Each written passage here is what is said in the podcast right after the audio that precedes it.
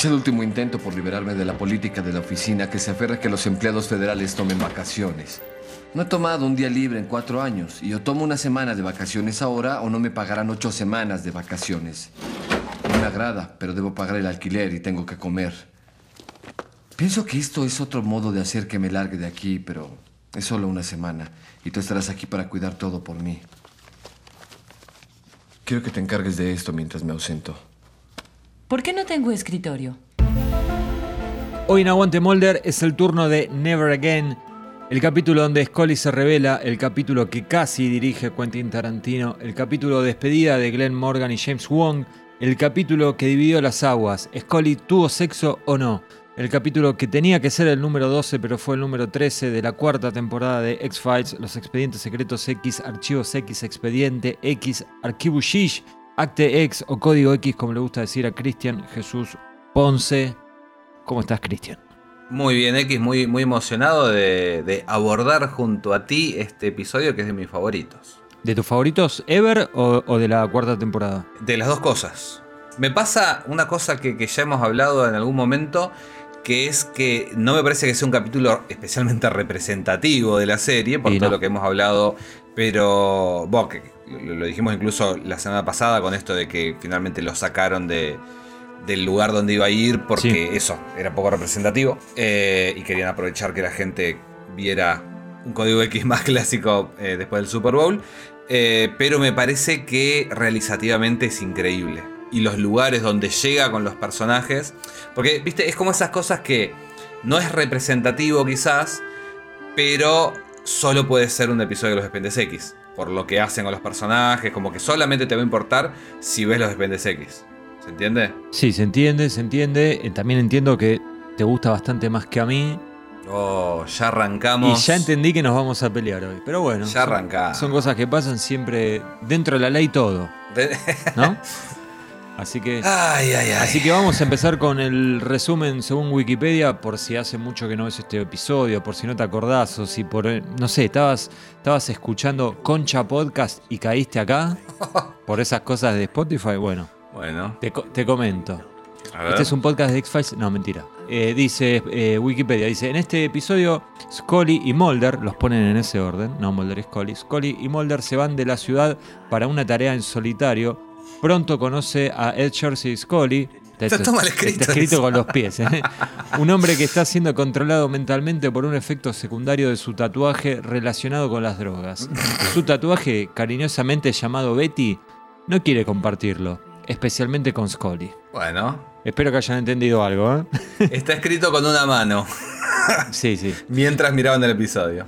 Sí, antes que nada, antes Sí. que nada, antes porque O ya sea nos que yo conocía a un pibe que tenía el tatuaje este. El de Betty. ¿Lo tenía porque sí o lo tenía por la serie? No, no, no, por fana de los expedientes. ¿Argentino? Sí, un pibe de Mar del Plata que se fue después a vivir a Buenos Aires, no me acuerdo el nombre. Ah, muy fanático. Era medio del, del mundillo del bar. Tendría que, tendría que rastrear, vamos, tendría que haberlo hecho antes. Sí. Pero bueno, quizás alguien que nos está escuchando lo conoce, o quizás él mismo nos está escuchando y nos puede decir, puede levantar la mano y decir, soy yo, soy ese. Si es él o alguien lo conoce, díganle y que nos mande una foto del tatuaje, así vemos cómo se mantuvo con los años. Sí, capaz que está todo quemado con cigarrillos. Bueno, esperemos que no, por su salud, pero capaz que todavía sigue manteniendo ese rojo furioso. Puede ser. Eh, antes que nada, te decía Cristian, antes de meternos con los responsables y los no responsables de este capítulo, Los eh, irresponsables. Claro. Eh, hay, que, hay que aclarar por las dudas, sobre todo si no escucharon el, el- nuestro podcast anterior, yo recomendaría que lo hagan. Pero si no lo escucharon y no tienen ganas, Buenísimo. no, estuvo espectacular. Estuvo buenísimo. Eh, que Scully en este capítulo no actúa como actúa, o no tiene el comportamiento que es bastante diferente a lo que solemos ver en ella, por haberse enterado de eh, que tiene cáncer, como vimos en Leonard Betts, porque en realidad este capítulo tendría que haber salido antes de Leonard Betts. Y por una cuestión. Igual. Perdón, para, para, para, para. Para.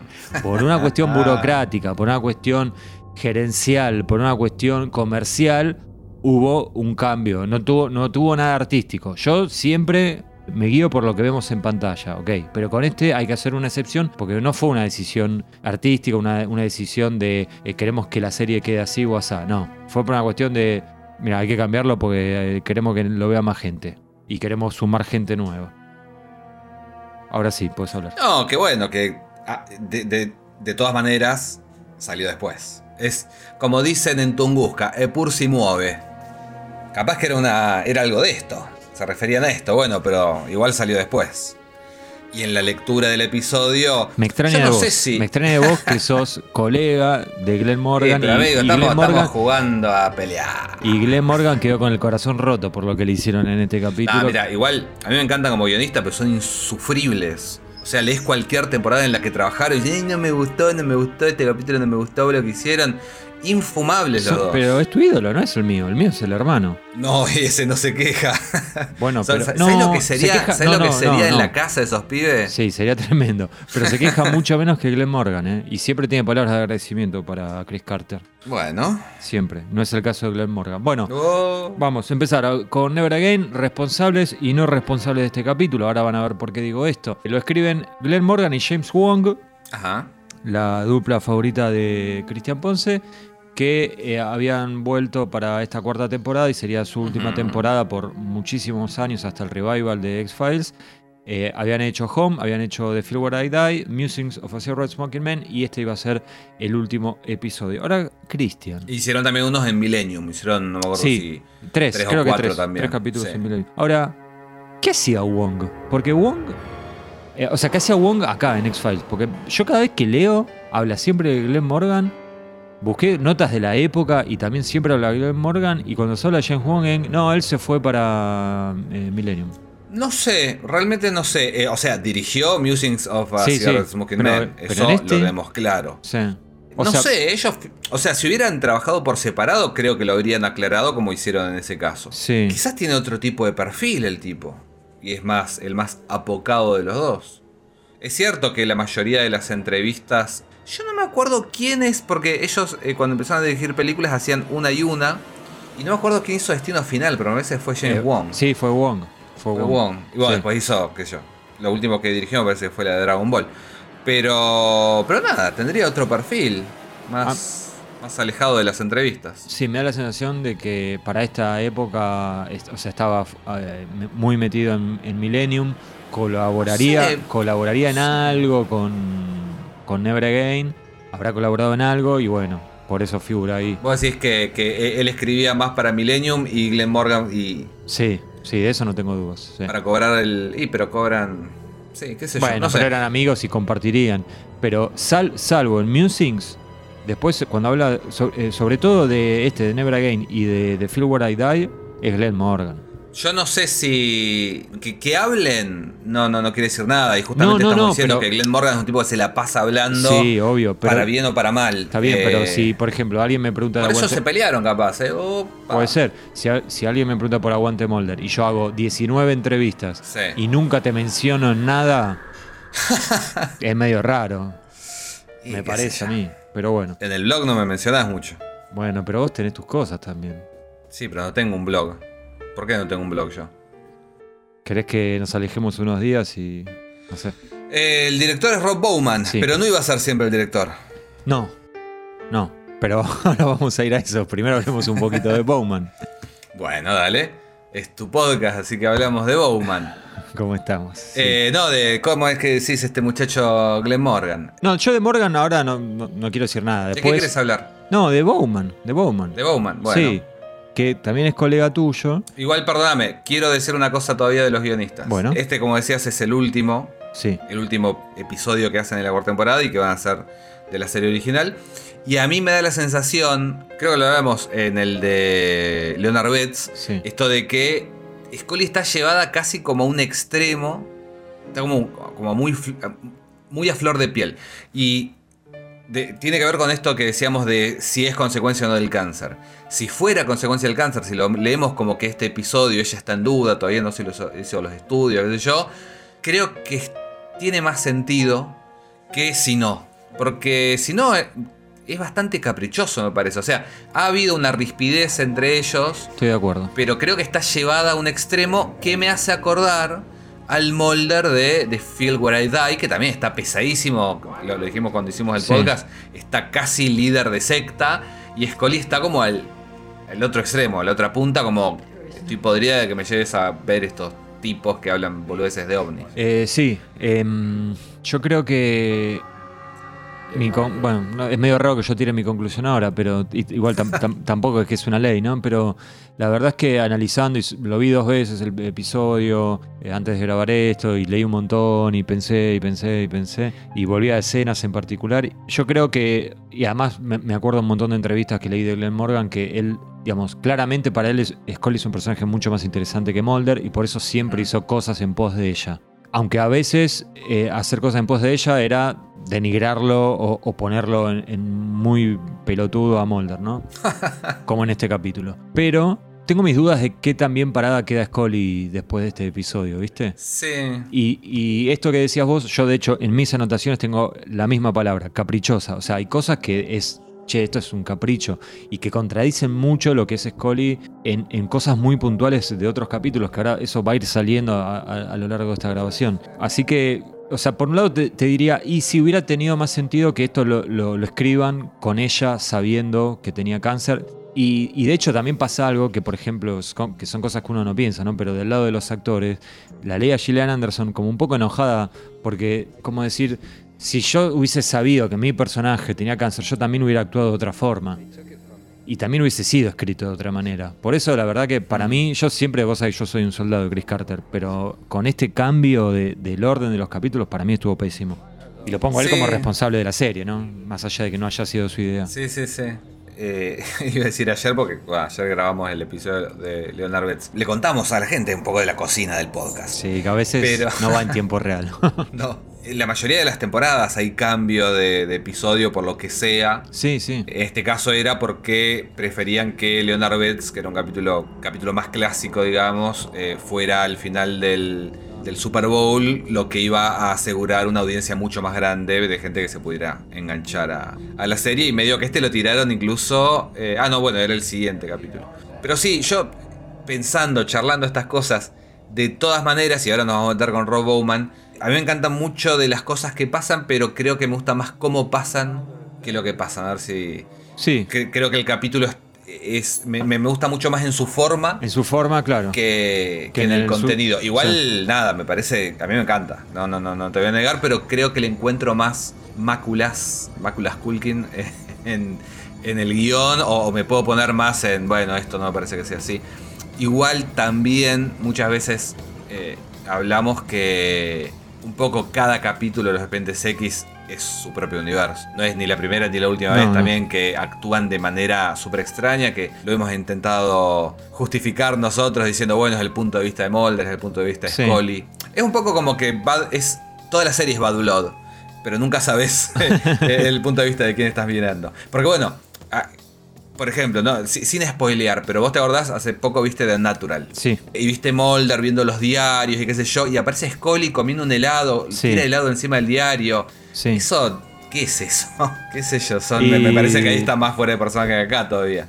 Puede ser, Eh, sí, que era un. eh, pero era como un día feriado, ¿no? Era algo así, que, que ellos se juntan y estaba soleado, creo. Sí. Sí, no sé. Lo que pasa está bien, pero es como que. A mí ese capítulo, por ejemplo, me gusta más que Never Again, ¿no? Ujú. Y sé- pero sé que estoy en una. En una minoría y sobre todo, porque eso es una cuestión de gusto, sé que es un capítulo muchísimo menos recordado que este. Capaz que la Natural, Sí, ¿te parece? eh, mucho menos recordado que Never Again. Mira, no sé. ¿eh? Sí. Es un, Never Again es más allá de si te gusta o no, por, el, tema de Scully puesta bajo el foco de una vida sexual que por un milisegundo pudo haber sido activa, eh, listo, ya está, ya va- siempre va a estar eh, en- entre lo más eh, observado, por decirlo de alguna manera, me parece a mí.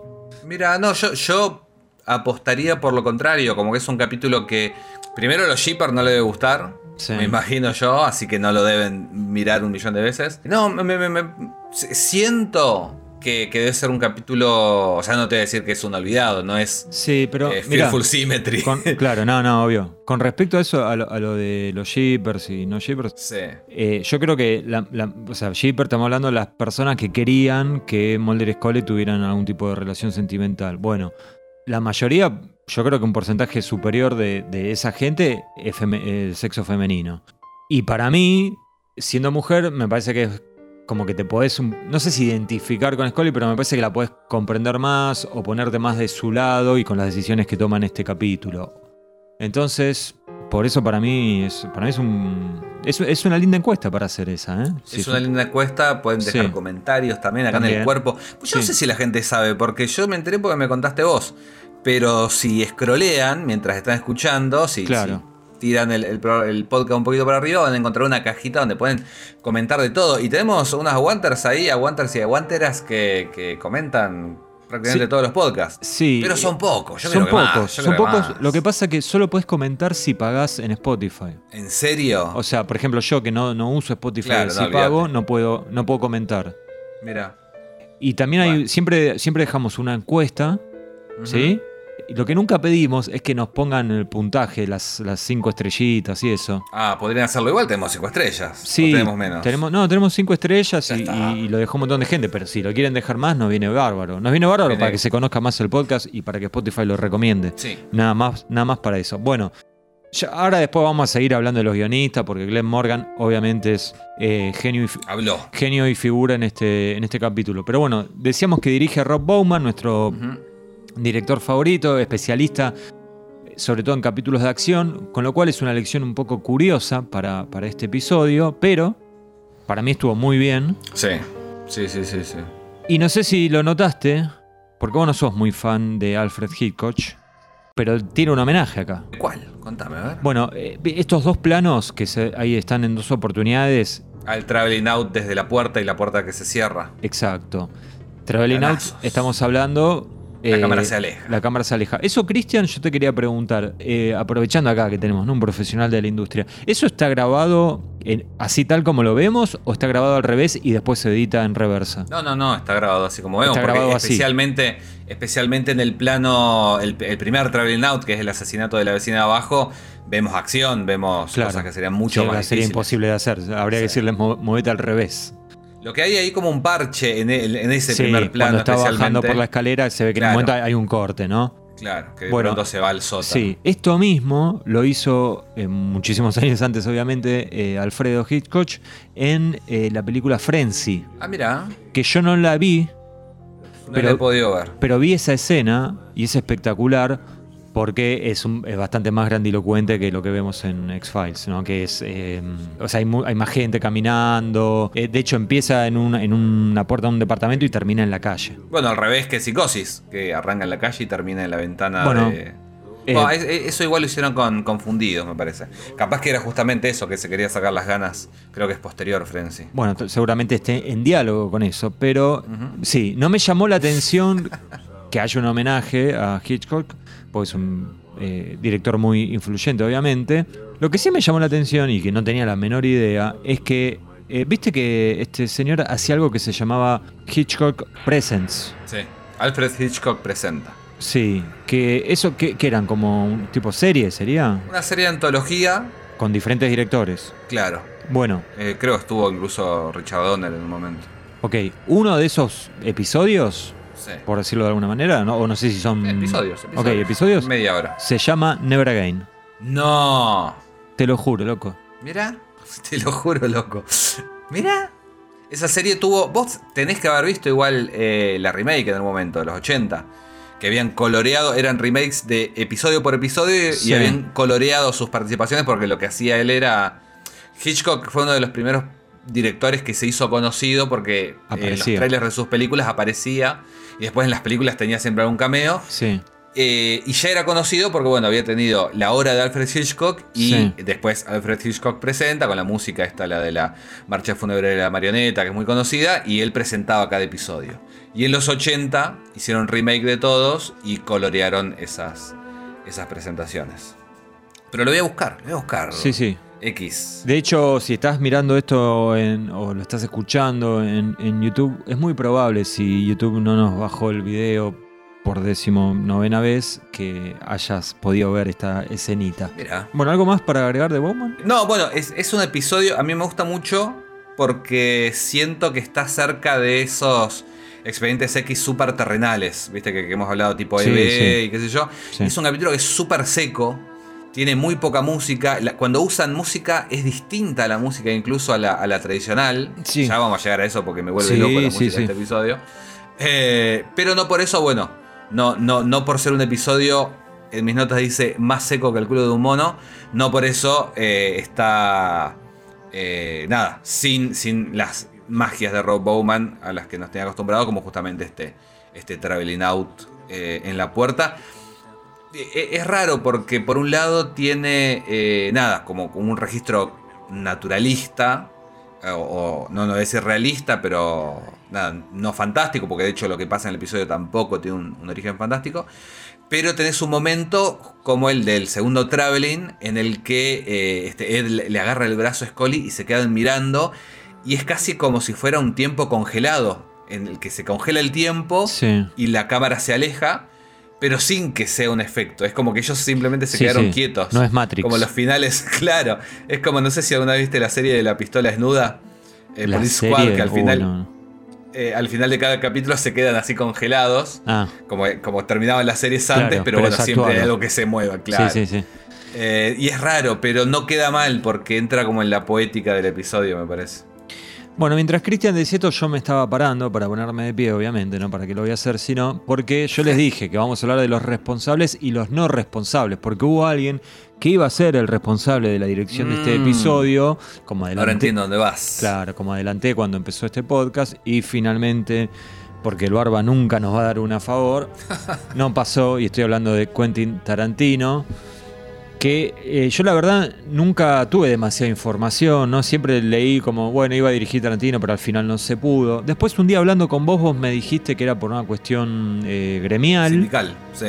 Sindical, claro. Y ahora que teníamos que grabar, dije, bueno, bueno, a ver, X, hacé lo tuyo. Y empecé a buscar, empecé a buscar y encontré toda la cronología. Yo no sé qué tanto, qué tan conocido es esto, así que si digo obviedades, vos me podés parar y decir esto ya lo sabe todo el mundo. Pero a mí me parece que no. Por favor, siempre haber alguien que no lo sepa. Bueno, la invitación llegó por. ¿Por quién te imaginas que llegó? Por Kim Manners. No.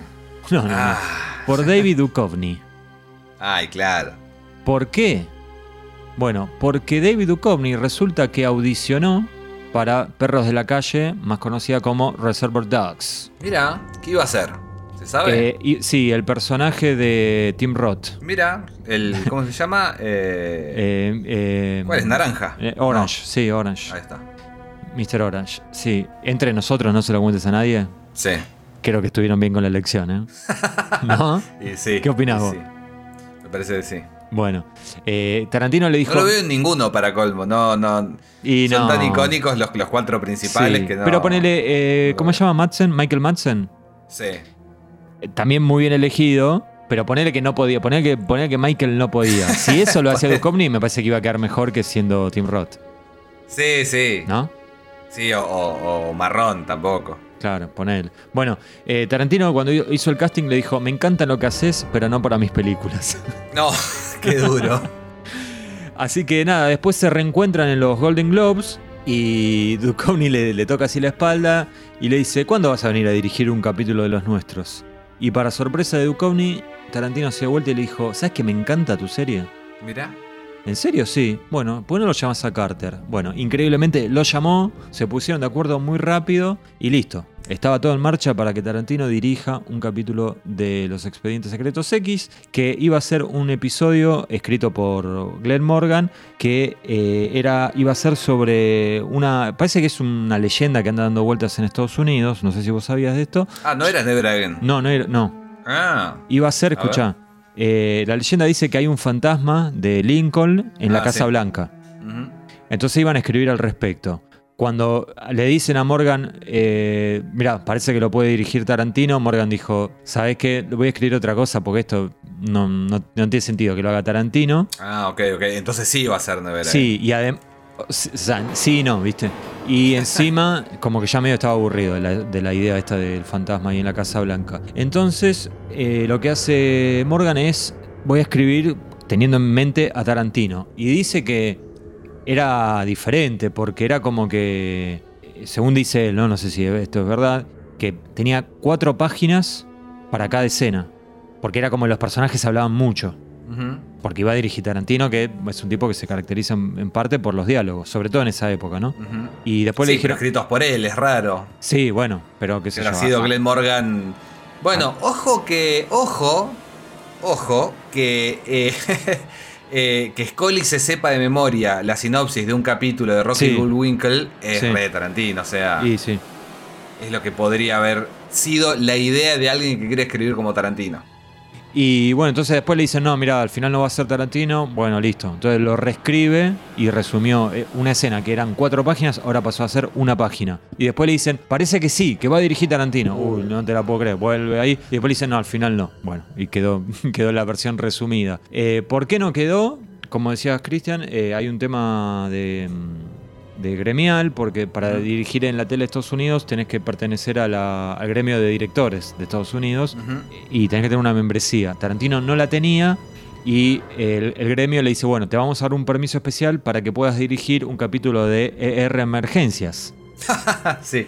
La serie de el maestro Paul McCrane, como dijimos eh, hace Ujú. 15 días, ¿no? Eh, Leonard Betts. Entonces, la idea era que él iba a dirigir eso y que después iba a decir, bueno, listo, me asocio al gremio de directores. Y Tarantino no se asoció al gremio de directores, no se afilió, digamos. Entonces, cuando volvió a pedir el permiso para X-Files, le dijeron, ¿sabes qué, Tarantino? No te lo vamos a dar. Y por eso fue que no pudo dirigir. Ah, o sea que el de ER fue anterior. Fue antes, claro. Igual después hizo un, un episodio doble de CSI, me acuerdo. Y bueno, entonces que no sé qué decir. Pero bueno, han pasado varios años, como Ah, 5 bueno, o 6 bueno, claro. años. Capaz que finalmente se afilió, no sé. Capaz.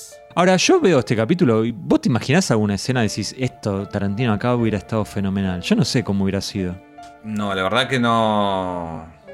No se No me sé. ocurre. Tampoco vi el capítulo de R Emergencia, ¿viste? No sé si No, es un bueno, capítulo que hay eh, sangre por todos lados. El de CSI, justamente, era un capítulo doble, me acuerdo. El primero tenía un montón de diálogos así, medio entre un millón de comillas, tarantinescos. Sí. Hablaban de Bonanza, me acuerdo, Claro. cosas así.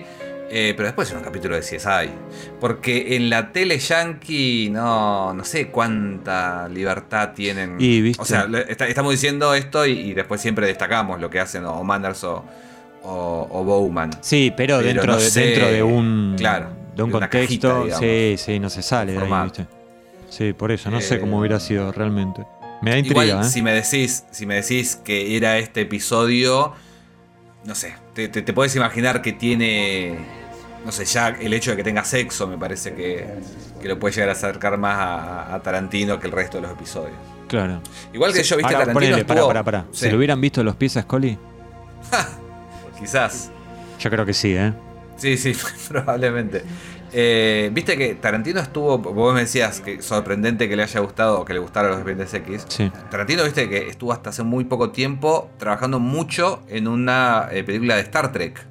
Es muy fan de la ciencia ficción. ¿Sabes que nunca, nunca investigué con ese tema? Pero me parece que es- tiene más sentido Star Trek por una cuestión generacional. Bueno, pero ahí tenía 30 años cuando estaba en Sí, los sí, es verdad, es verdad, es verdad.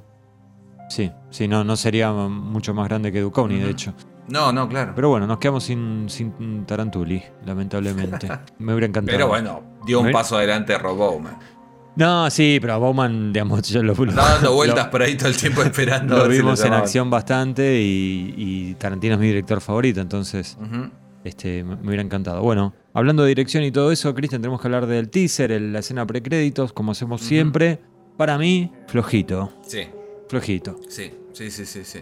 Es, es como. O sea, te presenta el personaje, pero que es un personaje como bastante naturalista. Sí. Te muestran que está en un juicio, que perdió a los pibes, que la esposa está más contenta de lo que está él, la ex esposa, perdón.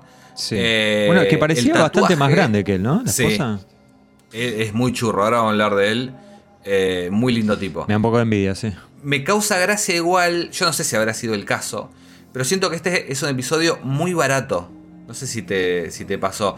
Eh, en el juicio son planos muy cerrados y el plano del frente de la tienda de tatuajes Sí. es tipo, parece medio el, el chavo del 8 porque está de frente la, se ve la vidriera de la tienda Sí, sí, y él entra y eh, en plano, digamos, de costadito, mira para el costado. Y el edificio es bastante fulero, ¿no? Bastante cutre. Sí, Sí, tal, sí, sí. tal vez, ahora después obviamente lo, lo vamos a mencionar, pero tal vez se gastaron parte del presupuesto en la voz de Jodie Foster. Ah, ¿no? Y se, ser. se quedaron sin plata y dijeron, bueno, Puede ser, puede ser. hay que ahorrar. Pero bueno, es, es como bastante naturalista todo. Sí. Y recién al final eh, quieren meter esto, viste, como del desmayo.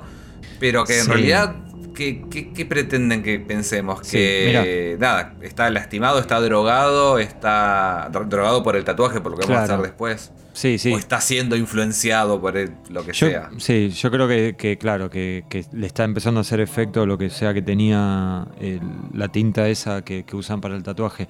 Yo creo que el teaser es bastante flojo porque me parece que deja al descubierto que el expediente X de este caso, digamos, es una pavada, ¿no? digamos, no es algo como muy muy sencillo y muy de hecho Scully lo, lo- lo descubre en, en cinco segundos Sí. googleando, ¿viste?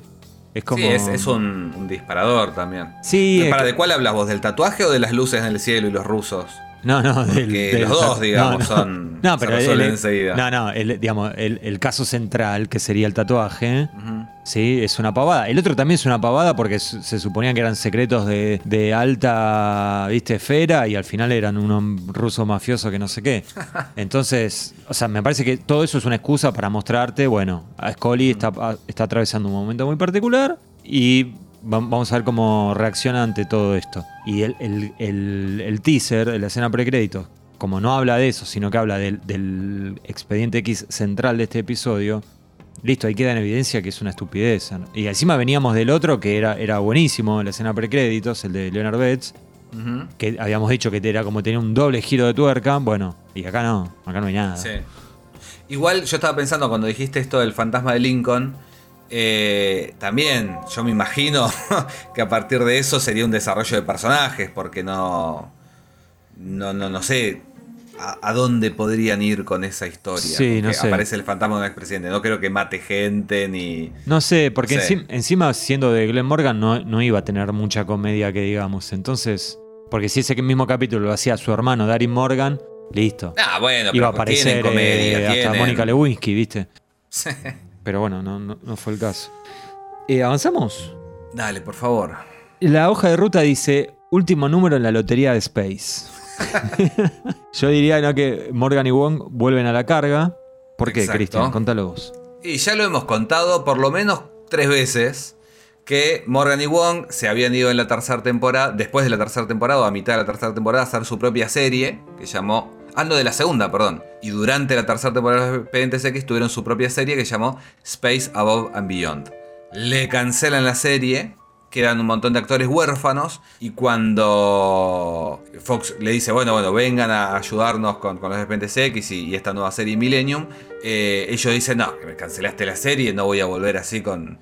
Y, y le dicen, bueno, a ver, ¿qué querés? Y le dicen, bueno, queremos ubicar a los protagonistas de esta serie en diferentes episodios como para que, bueno, le cancelaron la serie, pero tener un papel en, en un episodio de los Expedientes X que se va a estar reproduciendo y se va a estar vendiendo para toda la vida, probablemente, una serie súper exitosa, es casi un seguro de desempleo. Sí.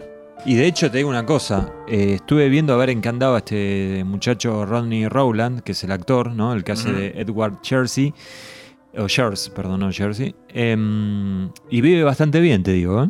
Mira, Linda casita, tres hijitos, los mantiene, no hay madre a la vista, así que me parece que se tuvo que hacer cargo de todo. hay tatuaje. no sé. Eh, va, antes habían aparecido eh, Morgan Weiser, Sí. En ¿cómo se llama? Eh, no, no, no. Morgan Weiser es el de el que sea de Lee Harvey Oswald. Ah, en Beyond the Sea. No, en. Perdón, en Music Musings. of a Secret Smoking Man. Sí, perdón, perdón, perdón. Eh, Perdón, pido Kristen disculpas. Clock, Pido que es la disculpas. que mejor lo. Perdón, pido disculpas, es el segundo error que cometo relacionado a X-Files. En unos días Cristian me retó por un tweet que hice que confundí la temporada 9 con la 11. Perdón, perdón, perdón. Kristen Clock, que la verdad que fue la que mejor seguro de desempleo tuvo porque se Sí. casó con, con Glenn Morgan incluso y protagonizó después segunda temporada de Millennium, estuvo Y terminó bueno, en todas las películas. Eh, terminó escribiendo un capítulo de Código X también. En la temporada 11. Y sí, el de, el de Home, como decías, Tucker Smallwood, que era eh, el comisario Andy Griffith Sí. del capítulo Home. Sí, perdón. Y ahora le toca el turno. Ah, y también, perdón, James Morrison, que es el único que la pegó menos en este seguro de desempleo porque él fue a parar a Millennium. Claro. A uno de los episodios. Dead Letters, creo que se llamaba. O sea, si uno mira Space Above and Beyond, va a ver muchas caras familiares. Sí, bueno, eh, está Duchovny en un capítulo también. Bueno, imagínense. Haciendo de, haciendo de androide. Ah, sí. Imagínate. ¿Sabes que nunca lo vi?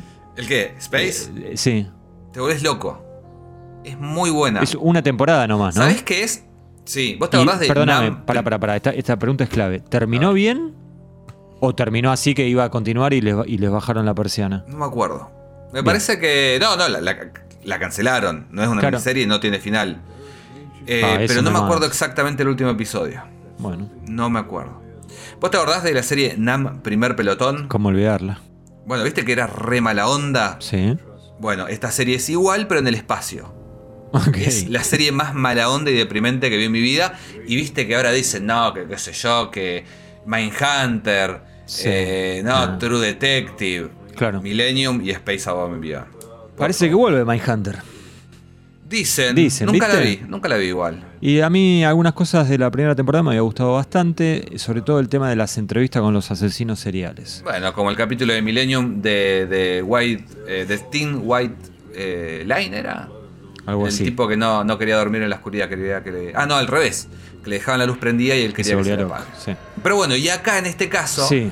Rodney Rowland, Sí. decime si no tiene nombre de, de personaje de, historieta, eh, haciendo de Edward Jersey y también, así como Christine Clock, Mojó la chaucha. tuvo un plus. Sí. Porque bueno, anduvo medio de novio un tiempito con Gillian Anderson. Sí, Hay sí. unas fotos ahí de la época que Sí. Ahora. son- el supermercado, viste, pasando la Claro. Lo curioso es que ella no lo. Cuando, cuando le, le plantean, bueno, eh, vamos a, a traer a alguien invitado, qué sé yo. eh, Gillian Anderson dice, bueno, a ver, eh, quiero te- tener un poquito de decisión en quién va a ser porque eh, es con. Es con el que. Su, o sea, en la idea original era que iba a haber una escena sexual con Scully, ¿no? Entonces dice, quiero, quiero ver a ver quién, quién va a ser este tipo. Entonces le muestran, le dice, mira, tenemos seleccionado a este. Y, y ella no lo quería. Dijo, Mirá. no, me parece que no, no, no, no, no va a servir. No es, lo, no es lo que yo tengo en mente, no sé qué. Pero después se dio cuenta que Morgan había escrito con este actor en mente. Claro. Porque ya lo conocía por, eh, por Space. Entonces ahí agarró y dijo, bueno, listo. Y después Bueno, está bien, me pongo de novio, dijo. Claro, dijo, "Eva, ahora está bien. Y después De cero a le terminó gustando y sí, este. Yo calculo que ah, en ese momento, y ahora tampoco, ¿no? Que no le faltarían ofertas, así que No, no, hab- no, habla bien de. Rodney. Rodney es Eh, el que va con ella a una entrega de premios y que ella en vez de saludarlo a él, lo- le da un beso en la boca a Duchovny. No me acuerdo, no, ¿Es ese? no lo sé. No lo O sea sé, tendría que buscarlo. Me parece que sí. tengo, tengo la idea de haber visto, creo que son los Globos de Oro de la cuarta Sí. temporada, así que puede ser. Claro, porque ella gana, sí, sí. Está bien. Eh, y finalmente también de Space, y ya vamos a cerrar esta puerta, porque ya no vamos a hablar de Glenn Morgan y James Bond Nunca mucho más. tiempo. También hay un guiño a la productora que supieron tener, ah, sí. que se llamaba Hard Eight, que nada, es una cuestión de dados, de la general, será, no sé. sí. Hay una película, ¿no? Eh, La de mm, PTA. Thomas Anderson. Sí. Sí. Lo loco, y es una cosa que yo eh, traté de, de, de- de- de chavar más de una vez, de entender, pero no, terminan de cerrar los números, pero no sé. A ver. Pues, eh, son como cosas que se mezclan. Eh, decíamos, la productora de estos muchachos se llamaba Hard Eight, Sí. que es, creo que es sacar eh, 2-4, una cosa así. Debe ser algo con, así. con los sí. dados. Y esa película era prota- eh, tiene también otro nombre, no sé por qué, si será una cuestión regional o, o lo que sea. También es conocida como Sydney. Sí. De hecho, yo la conocí como Sydney y creo que en IMDb está como Sydney. Ah, mira. Y esa película es protagonizada, o sea, el que hace de Sydney es Philip Baker Hall, Sí. que es eh, un tipo que lo tenés de, de viejo, hace de viejo. Hace de viejo en Magnolia, hace de viejo en, en Claro. Boogie Nights. Sí, está en el Zodíaco. Claro. Y está Y en, también. eh, perdón, es eh, el señor Bookman en Seinfeld. Claro. Gran personaje. Exactamente, exactamente. Y también está en Millennium, Es verdad. cuando ellos eh, empiezan a escribir. Está, Claro. Hace del, del líder del grupo Millennium, de Ah, hecho. Bueno, entonces tiene que venir de ahí. Entonces algo tiene que haber. Sí. Lo loco es que esta película es del 96 Sí. y al mismo tiempo estaba saliendo ya Space. Entonces es como que viste una película que en un festival, a lo sumo el año pasado, y saliste tan caliente que y puede ser. ¿eh? registraste tu empresa, no sé, es raro. Puede ser. Pero bueno, es una casualidad eh, a remarcar. Y eh, acá hace su aparición el, el Hard Date, porque es el bar al que va a ahogar sus penas el pobre Ed Gers, el personaje este que decíamos, que bueno, Sí. él delante y detrás de la cámara conoció a, a, a Scully y a Gillian Anderson en la intimidad. Amigo, vamos 44 minutos de grabación y yo voy por la página 2 de 8 de Bueno, nuestra hoja de ruta. yo Así voy que, por la 1. así que vamos a pisar un poquito el acelerador. A la Eh, gente le gusta, igual. No, sí, pero qué sé yo. Mirá si lo hacíamos en vivo esto. Se tenía que quedar a dormir. ¿A vos te gustaría hacer un, un podcast en vivo? ¿Con gente? Me gustaría, me gustaría. ¿Vos pensás que la gente se lo bancaría? Yo creo que sí.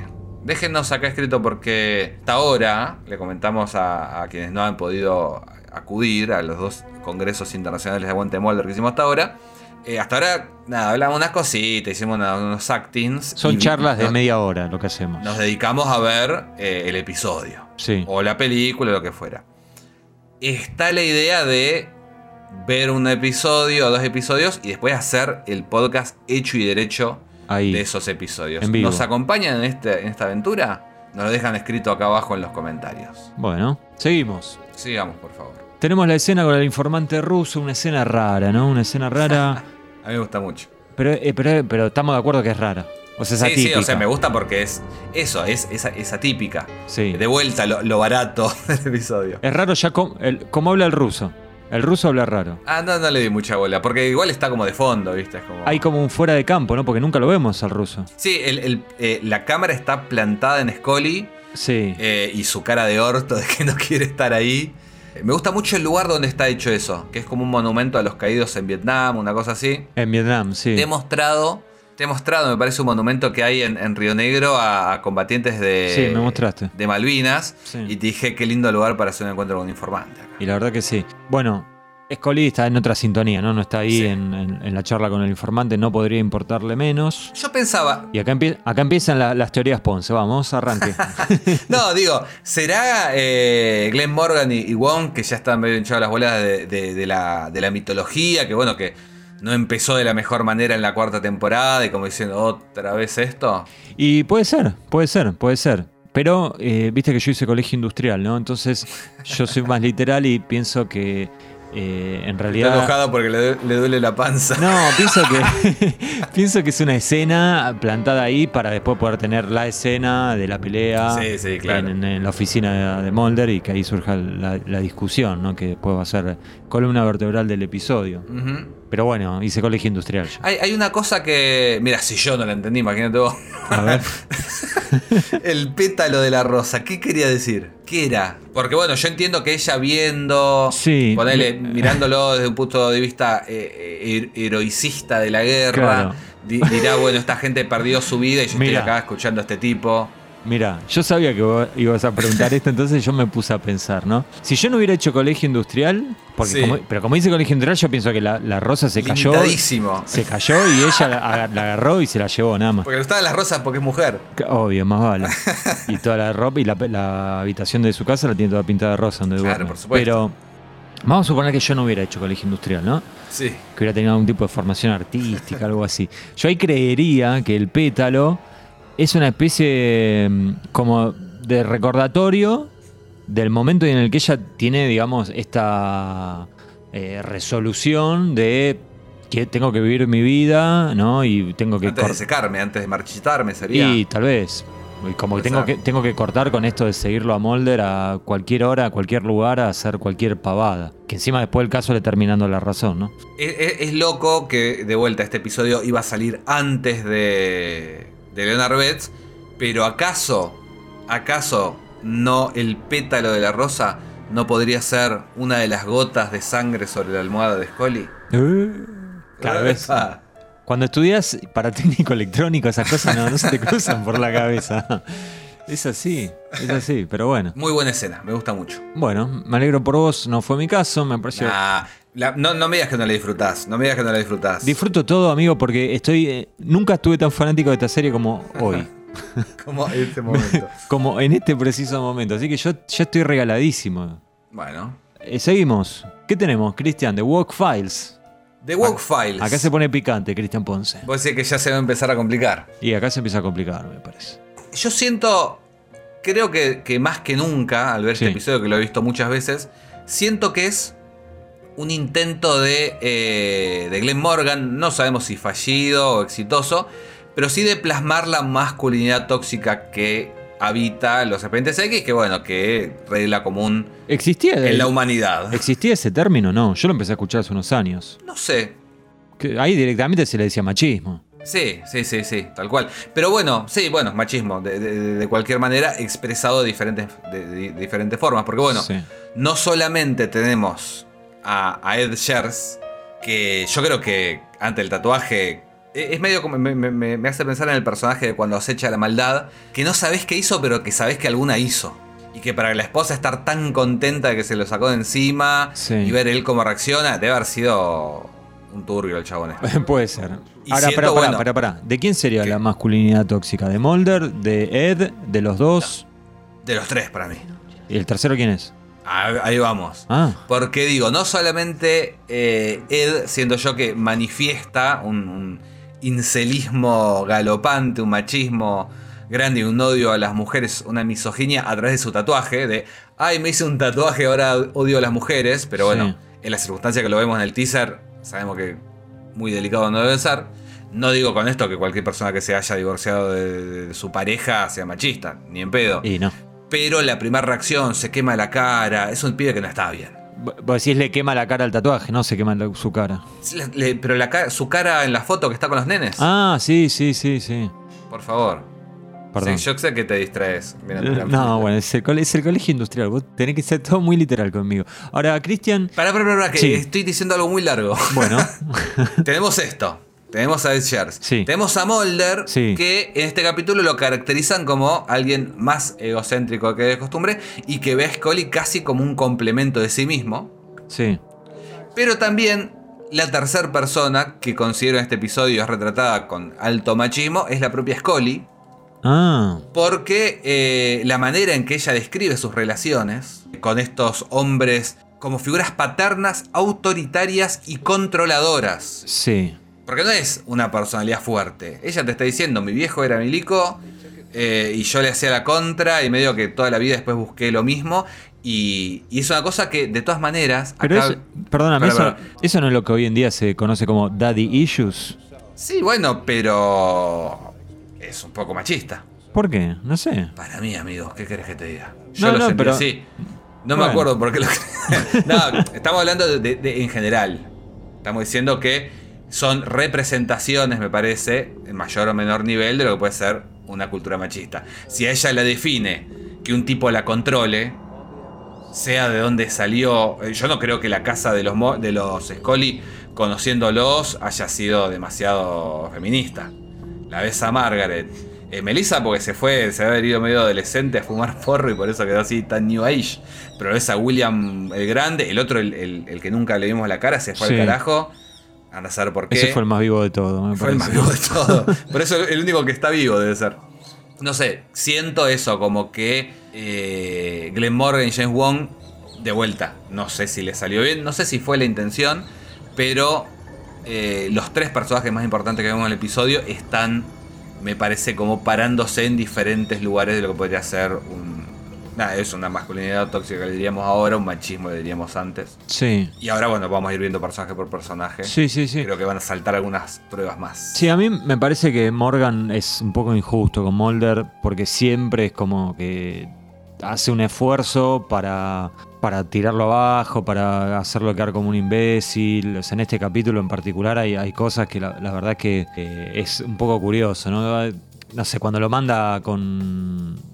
Cuando dice que, cuando Mulder ahí al comienzo del capítulo, ¿no? que Mulder dice, eh, me voy a un lugar que es muy importante, un lugar muy espiritual para mí, después lo vemos eh, en una convención, en un museo de Elvis, no sé qué Claro, es. en Graceland, en la Graceland. casa de Elvis. Claro, es como, dale, no hacía falta.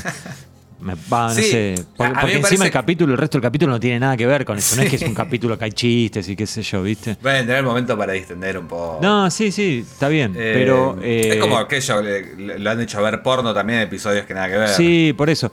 Yo, la, la verdad es que eh, a, a raíz de estos capítulos que venimos viendo, si este en particular, como que sabiendo que es el último de Morgan y Wong y todo eso, como que me puse a pensar, viste, porque yo siempre tuve la duda de qué temporada me gusta más, si la 3 o la 4, y hace un tiempo que pienso que la 3 es mejor, más allá de si me gusta más o menos. Y me parece que, como que, además que es la favorita de todo el mundo, y, y- o bueno, de todo el mundo, pero digo, es la, la favorita en mayor porcentaje.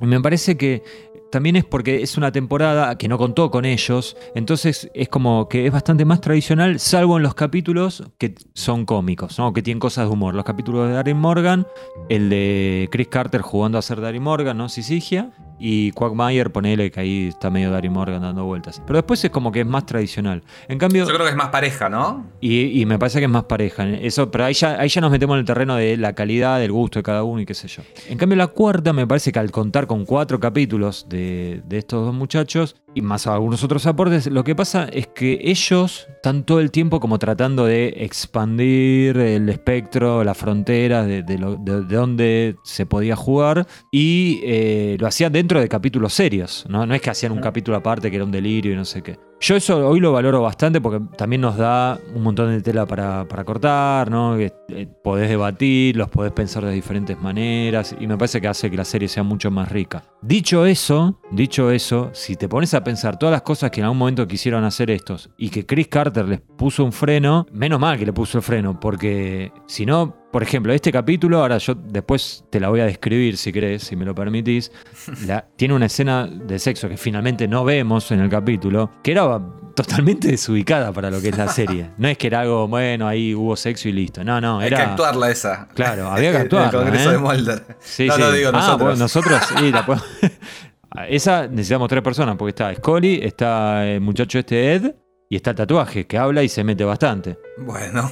Entonces eh, necesitaríamos colaboración ahí, Cristian. Pero bueno, volviendo a lo que te decía, me puse, o sea, me puse a pensar, ten- tendríamos esta, esta Scully semi-ninfómana, estoy jodiendo, pero para exagerar un poquito. Es- eh, Frojiki, se pie bajo tierra. Hay una que nunca la comentamos nosotros y yo me reolvidé. Creo, es más, creo que ni fuera del aire la hablé con vos. ¿Sabías que, según Morgan, o sea, la una idea de Morgan que se la frenaron, le pararon ahí el carro rápido? Mulder tenía que tener una especie de amorío con Melissa Scully. Me dijiste en, en One Breath tenían como algo, ¿no? No me acuerdo si lo hablamos. A mí me parece que no lo hablamos eso. Bueno, era una idea de Morgan. Imagínate todo. O sea. No me parece mal. Vos sabés que eso lo hacen en, en Fringe después. Tenés el personaje, tenés una especie de Mulder y Scully. Sí. Y en un momento el, el Mulder, que es eh, Joshua Jackson, el, el Pacey de Dawson's Creek, eh, empieza a salir con La hermana. la, la hermana de la protagonista, sí. Que es la de eh, Mindhunter. Claro. La rubia de Mindhunter, que ahora no me acuerdo el nombre. No, no, yo Olivia tampoco. era en la serie. Sí. Yo me agarraron todas esas notas y, hicieron sí, capítulos, sí. Claro. Eh, o sea. Como que por un lado, viste, le, le revaloro lo- lo- el aporte. Además, bueno, crearon personajes, ¿no? Skinner, los Long Armen, etc. Pero, este. Me parece que necesitaban a alguien como que un poquito los frene. Me parece a mí. Que hice colegio industrial. Sí, a mí me parece que. Como pa- para, para, volviendo a esto de cuál temporada es mejor, yo creo que a mí me gusta más la, cuarta porque si bien es más irregular, creo que los capítulos que tiene, que son buenos, son muy buenos. Eh, con las despedidas de estos dos, con, el florecimiento de Vince Gilligan. Eh, y a mí me gusta. Yo, yo creo que fueron capítulos, bueno, lo decíamos con el capítulo del fumador, Sí. capítulos adelantados a su época. Sí, sí. Esta sí. clase de episodios ahora son la regla. No, no, obvio, obvio. Eh, Obvio, sí, a mí, viste, no- no- no a sé mí me si encanta. de, Ver, que todo el mundo está hablando del capítulo de Navidad de Ver, o Claro. que habló en su momento, hace- cuando se estrenó, hablaron una semana, Sí. como la mejor cosa de la televisión, y bueno, son siempre estos episodios que son el distinto. Claro. Y Los Expedientes X fue de las primeras en, en- en tener Sí. el distinto, y este, Sí. este es uno de ellos. Y teníamos varios, varios distintos teníamos. Bueno, estuvimos hablando mucho de Ed Shears. Este es el momento de. Vamos a ir hablando. Vamos a ir hablando un poco más. Eh, antes que nada, eh, le quiero llevar tranquilidad a la gente que nos escucha que el actor Ronnie Rowland está en este preciso momento en, eh, como protagonista de una película que está en preproducción. Mira, ¿Quién es el, quién es, filmadas en Bulgaria. para, para, para. ¿Quién es el protagonista de esa película? Raymond Cruz, más conocido como Elario Buente. No, Te lo juro, Cristacho. un crossover entre... Tremendo, ¿eh? Qué bárbaro. Bueno, ¿qué podemos decir de este muchacho, no? El tipo cool, el tatuado. ¿Qué? Igual menos cool que este pobre Y, pero él, se hace el cool, el tatuado, lo, te lo muestran así. Ahora es rockero, trabaja en el puerto. No, es No telemarketer. Es telemarketer. Pero, y telemarketer y recientemente divorciado. Es todo lo que sabemos de él. De acciones encima, sí. No entendí bien qué hacía. Para mí, para era. mí te vendía acciones. Tipo, te decía, che, hay una empresa que, no sé, viste, ahora te dicen, va a tener, va a desarrollar una inteligencia artificial que graba un podcast y no necesitas que tengas un compañero, por ejemplo. y vos decís, dame, dame, compro acciones y me saco encima X. ¿Está hablando de criogenia o no? ¿No está hablando de criogenia? Sí, pero para mí, porque eso después cuando habla con la jefa le dice, viste, te dije que las acciones de no sé qué empresa subieron. Mm. No importa, ¿Y sabés qué sigamos, habría- siga- Cristian, no, no, sigamos, sigamos. importa. ¿Sabes qué hay que, hay que averiguar? Hay que ¿Qué? mirar ¿Dónde invertir? si no hay algún vínculo con el episodio de la criogenia de- del final de la temporada. Bueno, Capaz que es dale. la misma empresa. ¿Quién Después, te dice? después averiguamos. El, el de Howard Gordon. Bueno, hablame un poco del muchacho sí. este, dale, dale, dale, eh, dale. Odia a las mujeres. Y se tatúa una mujer que dice abajo, nunca más. Nunca más. Nunca más una mina. El tema es que el tatuaje le empieza a hablar y con la voz de quién le habla. De Jodie Foster. O Judy. La mamá de Scully, básicamente. No Y- realmente, no Margaret Scully, pero sí la inspiración de, de Chris Carter, Sí. según la había visto en eh, El silencio de los El silencio inocentes. de los inocentes. ¿Cómo le dicen en España? El silencio de los corderos. Ahí está. Creo que no. Sí. Es, y es como el nombre más literal. Más literal, sí, sí. Se ve que hicieron industrial en España también. Ah, hay una. No, no digas eso que nos escuchan los amigos de España. ¿Y si yo hice industrial? Y, pero. No, estoy, no, no, no. Industrial Colegio de Varones, viejo. Vamos para adelante. A que no te a, a- No, no la voy a a cantar. la canción. Es una canción que no se puede cantar porque me cancelan en un segundo. Escuchame una cosa, Sí. Midazo. Hay un detalle que me llamó la atención que probablemente no sea. No escuchamos la voz. O sea, sí escuchamos, escuchamos risas, escuchamos, ¿qué escuchamos? Cuando vemos el nombre de Jodie Foster, Sí. no la vinculamos con el tatuaje. Eso es. Porque eso lo vemos creo que al final del primer bloque, cuando él se da cuenta de que el tatuaje está hablando. Al final, primero o segundo bloque. Ya, Sí. primero mata a la vecina de abajo. Pero por los créditos sabemos que está Jodie Foster. Sí. Porque dice Sí. Jodie Foster. Lo que pasa que sí, especial sí, si no conoces la voz, no tenés forma se de, iba a filtrar. no, no tenés forma de saberlo. Cuando él se pone a, a discutir, él está en una especie de oficina chiquitita, tipo Sí. la de, de Folia Du, se pone a discutir, cruza resacado ahí al costado, ¿qué, qué me estás diciendo? ¿Qué, qué sé yo? Hay una piba que es igual a Jodie Foster. ¿No lo notaste? ¿Sabes que no lo noté? Pero bueno. Eh, y yo pensaba, ¿habrá sido como un. ¿Un guiño? No sé si un guiño. O tratar de estirarla lo más posible y que digan, ah, que era Jodie Foster que estaba ahí. Eh, No sé. Podría ser. Si no, lo que tendrían que haber hecho es alguna escena de donde está el muchacho este en su departamento solo, a, no sé, a las 4 de la mañana mirando una película y que aparezca Jodie Foster ahí un segundito, aunque sea, Driver, ¿no? Claro. Algo así como para decir, ah, mira, él era muy fanático de ella y ahora escucha la voz de ella, una cosa así. No sé. Podría ser.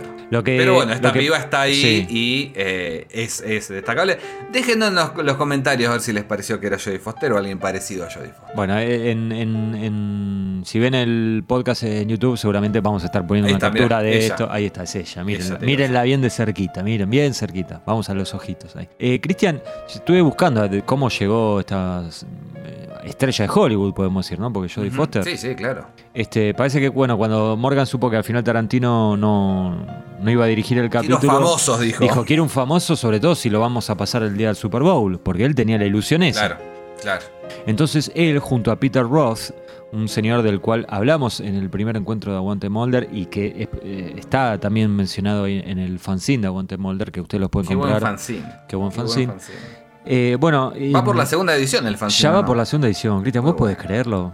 De 12.000, porque imprimimos 12.000 la primera edición. Millones, estamos hablando, 12 mil millones.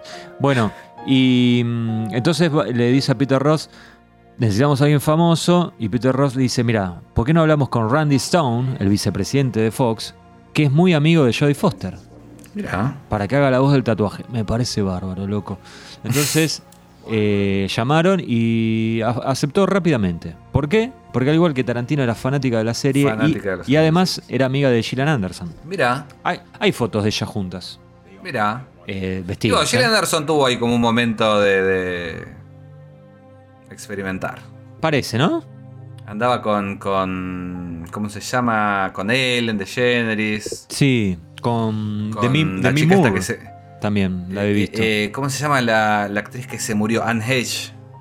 Que también era pareja de. Y bueno, y se decía cualquier cantidad de cosas. En las revistas tipo revista Pronto, Claro, revista claro, Paparazzi, de todo. Que sea de feliz. ellos. Que sea feliz, Cristian. No, más vale. ¿Qué le vamos a decir nosotros? Nada. Escuchame una cosa, Sí. algo muy importante. Me quedaron cositas Estamos- a mí, eh, de, de este Bueno, muchacho. pero a mí también. Y dale. vamos, vamos. Uno y uno, uno y uno. Dale, dale. La voz de Jodie Foster. Sí. Nunca, nunca había prestado atención a un detalle y como lo vi el episodio usando auriculares, Apa, qué lindo. ¿Está en estéreo? es muy flashero que en estéreo, claro. Ah, qué bueno. Eh, la voz no está anclada a ningún lado porque es un tatuaje, porque es una voz en la cabeza de, de Ed. Sí. Entonces todo el tiempo está yendo de un canal al otro. Ok. Bueno, lo, no lo- sé, en la época de, de- de la tele. lo voy a ver así entonces. Eh, Claro. Fíjate si. Por lo menos yo lo vi en. eh, no me acuerdo si. Bueno, en una de las plataformas. Creo que en, en Disney. eh, tenían ese efecto. Chances de que Star Plus los habilite un usuario o nos habilite usuarios para sortear. Eso es totalmente imposible, ¿no? Sí. la verdad es que no me imagino cómo. Bueno, es una pregunta que surgió. ¿Cómo Una, hacer- pregunta, lo podemos hacer nosotros. una pregunta que surgió nomás, nada más. Queridos aguanters, creo que es hora de que hagan un aporte por el bien de la humanidad.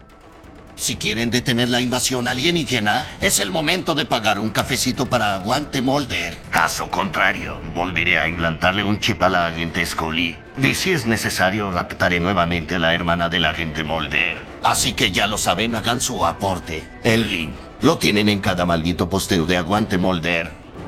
Ahora sí, continuaré fumando mis cigarrillos. Con su permiso. Al margen de todo, Ed Shears es la antítesis de los hombres que le gustan a Dan Scully. No sé si lo, lo notaste. Y un poco, sí. ¿No? Porque Jack Willis, ¿te acordás el de Lazarus? Nada que ver. No, bueno, y esta, y esta cu- cuestión de un hombre au- de- con autoridad, Sí, vemos sí, que no, lo, lo- lo maneja un tatuaje. Sí, este se hace el aliade, ¿viste? Porque es como que la escucha, no sé qué, pero en la primera de cambio te agarra del, del brazo y bueno. Bueno, viste que la jefa le dice, le juro que no lo vuelvo a hacer. Sí. No hay frase de, No, no, de no. Valentín más frase que esa. Sí. Por eso te digo, creo que hay detalles así como que, que- que apuntan para. Por ese lado. Sí. Bueno, obviamente este personaje es una creación de Glenn Morgan que dice que él eh, quería ser un villano que genere cierta simpatía, ¿no? Porque es como que el tipo, no, él, digamos, per se no quería molestar a nadie. Tiré per se, que hice colegio industrial, pero puedo decir per se igual. Pero era como que no podía evitar lo que, le, lo que le estaba pasando, ¿no? Este tema de las voces en su cabeza. Y él dice que algo que aprendió de su padre, o sea, el padre de los Morgan, es que los mejores monstruos... Sí, un loco ese. Y imagínate con los hijos que tuvo. Igual maestro, ¿eh? Siempre le voy a estar agradecido al Morgan Mayor. Bueno, nada, que, que los mejores monstruos son los que no quieren serlo. Ajá. Y da ejemplos como el hombre lobo, Claro. Frankenstein, ¿no? Gente que, bueno, ¿Qué no quiere ser monstruo? eh, Frankenstein, claro, lo habían armado, el hombre lobo lo habían mordido, qué sé yo, bueno, cosa que pasa. Igual, bueno, estamos hablando de una serie que la temporada próxima Sí. también va a esperar que sea simpático un tipo que insemina mujeres sin su consentimiento. No, esta misma Es en esta temporada. temporada, no, amigo. Yo estaba pensando en el Prometeo postmoderno. Claro, ese es otro. Bueno, un- ese una las duerme. temporada. Sí, Claro. claro. Bueno, Eh, ya lo vamos a hablar en su 90. momento. Los 90. Ya vamos a hablarlo, ya lo vamos a hablar y vamos a tener que buscar eh, abogados. ¿Tenés algo más, Cristian? Sí, bueno, algo que, que, que es interesante, que es que cuando el tipo este, nada, vos decías al principio y creo que lo vamos a hablar más adelante, se acostó o no se acostó con Scully, yo creo que se reacostó porque está con el ego No es por las nubes. Yo te digo que no, y ahora vamos a debatirlo. Y es más, me parece que vamos, Pero vamos- bueno. me pare- pará, pará. Vamos a ganar tiempo. ¿Qué decís si hacemos una encuesta en vivo? ¿Y cómo lo hacemos? Ah, lo, lo eh, hacemos en redes sociales, sí. Dale. Pero bueno, mientras te voy desarrollando. Usted desarrolla, maestro. Cuando está con Scully, la, se siente aceptado, no se siente denigrado como con su esposa, su compañera de trabajo, y las voces comienzan a descender. Mientras está en el mismo lugar que Scully, dice, no, yo no, no la escucho, qué sé yo. Scully se va, sale de la habitación y se le dispara. Mira el teléfono y dice, ¿a quién llamó? ¿A quién llamó? Y bueno, da lugar también a una escena de la que vamos a hablar un poquito más adelante, que es también de mis preferidas. Seguramente vas a decir que no, que qué sé yo, y vas a poner de excusa el, el industrial. Pero, pero gran escena de suspenso que, de, de- la que vamos a hablar en, en instantes solamente. Bueno, acabo de hacer la encuesta, ¿eh? ahí empezó, Opa. así que vamos a dejar que la Qué gente rápido vote. que sos para la encuesta. Sí, sí. Ahí está. Vamos a ver qué pasa. Voy a entrar y voy a, y voy a votar. No hagas trampa. Eh, Molder. Molder, Molder, Molder, sí, Tampoco sí, sí. Molder en este episodio. Y sí, Sí, hay un tema también, eh, al igual que Tarantino, ¿no? Hay un tema eh, gremial que lo obligan a tomarse vacaciones, pobre. A Ah, Mulder, pobre, no pobre a en realidad no, está bien. Sí, a Mulder. Y a pasa Mulder. que él es un workaholic, no tiene muchas ganas de. Viste, es raro.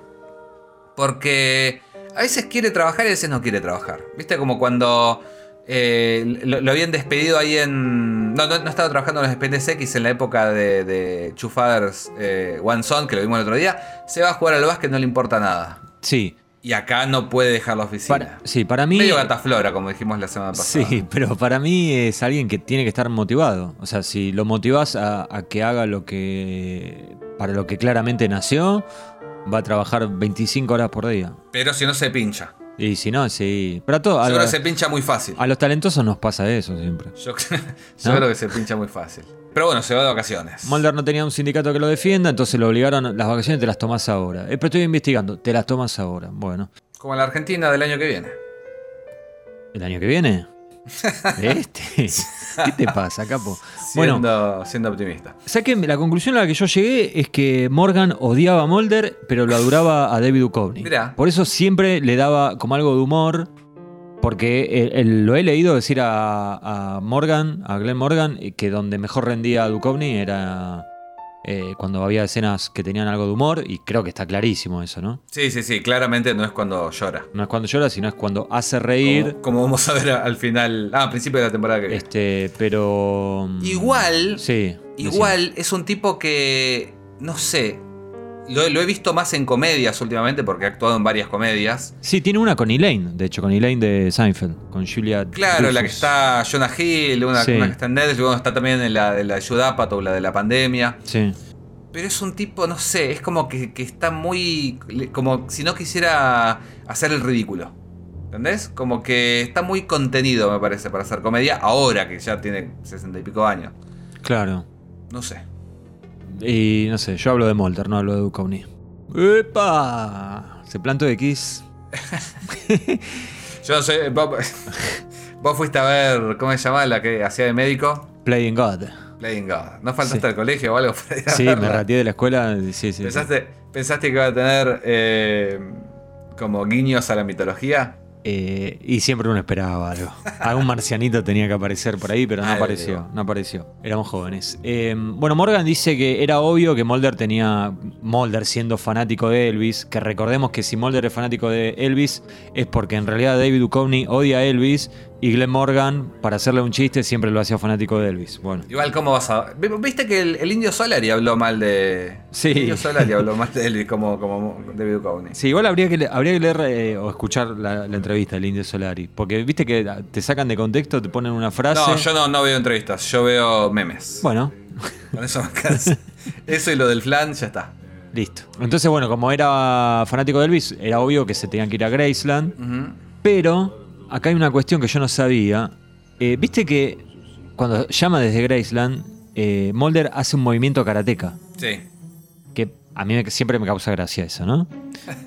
Yo no sabía que había toda una historia detrás de eso. Y era que. en- ¿Te acordás el capítulo Shadows? De la primera temporada, estamos hablando. Sí. Bueno. En ese capítulo parece que hay una escena en donde Mulder hace ese exacto movimiento y después se lo cortaron. Mira, Yo busqué las escenas eliminadas, no aparece. igual eso es, es un paso de baile de Elvis. Bueno, pero es el es karateca. Ah, claro, sí, sí, habrá sido, eh, habrá sido el primer guiño que quisieron meter, porque ese ser. también es de Glenn Morgan Por y, eso. y Wong. Puede ser. Eh, entonces se lo cortaron. Y Duchovny se quedó con la sangre en el ojo de que no había salido eso. Entonces, en este capítulo, no estaba en el guion eso. Duchovny lo improvisa, lo hace, lo ve que lo graban y lo llama a Glenn Morgan y le dicen. ¿Te acordás del movimiento karateca? Sí, bueno, lo hice. Y más le vale que lo dejen. Así que asegúrate que lo dejen. Y Morgan le dio su palabra y le dijo, mira, si no lo dejan, me voy a la guerra. Bueno, eh, Me voy a eso, la- voy a la guerra con esto. yo- y lo- es- es- estamos hablando de que lo hacen quedar medio Bobby, Sí. es- con eso lo, matan. No, pero eso es simpático. Para mí lo de... Bueno. Eso ya Pero, está. o sea, ya estamos en el baile, vamos a bailar. vos, claro, vos decís que ya la cara ya está hecha. Y ya estaba, ahí ya estaba. los lentes de Elvis. Claro, por eso. Eh, y parece que hubo muchas quejas del lado de Carter y se lo querían cortar, pero bueno, finalmente se lo dejaron. Sí. gustó lo que tengo para decir de Morgan versus Mulder. Yo también. ¿Vamos a Scully? Dale, sí, después vamos a seguir, igual, seguir hablando de, Vamos de Mulder. vamos con Scully, que Mulder hay- es nuestro uh, centro, nuestro, nuestro norte. de Scully hay mucho, mucho para hablar. Y bueno, porque es la protagonista del episodio. Bueno, primero que nada, la vemos muy molesta. Sí. ¿No? Scully, en un primer momento no sabemos muy bien por qué. Nunca vamos a saber bien por qué. O sea, eh, tiene una, una molestia general Sí. de- de- del estado de su vida, digamos. Pero no es algo que pudiéramos saber por episodios anteriores ni nada. No, porque, claro. Como decíamos, es algo que vive en la burbuja de este episodio casi. Sí, ellos dos igual venían con cierta tensión, en- ya desde la tercera temporada. Pero no había rebalsado el vaso todavía, ¿no? No, no para que termine Claro, este no. episodio como termina. No, por eso. Eh, Morgan, eh, la idea de Morgan era que Scully estaba cansada de que de ser mandoneada por Mulder y que era hora de que ella le parara el carro ¿no? y se defendiera por sí misma. A mí me parece una exageración. ¿Qué crees que te diga? Yo te voy a contar una anécdota. Una vez estamos pintando un departamento con mi, con mi señora madre y estaba puesto Space de fondo, código X. Eh, un departamento donde vivía yo, no es que nos dedicábamos a eso. Perdón, ¿Space el capítulo o Space el canal? Space el canal. Ah, ok.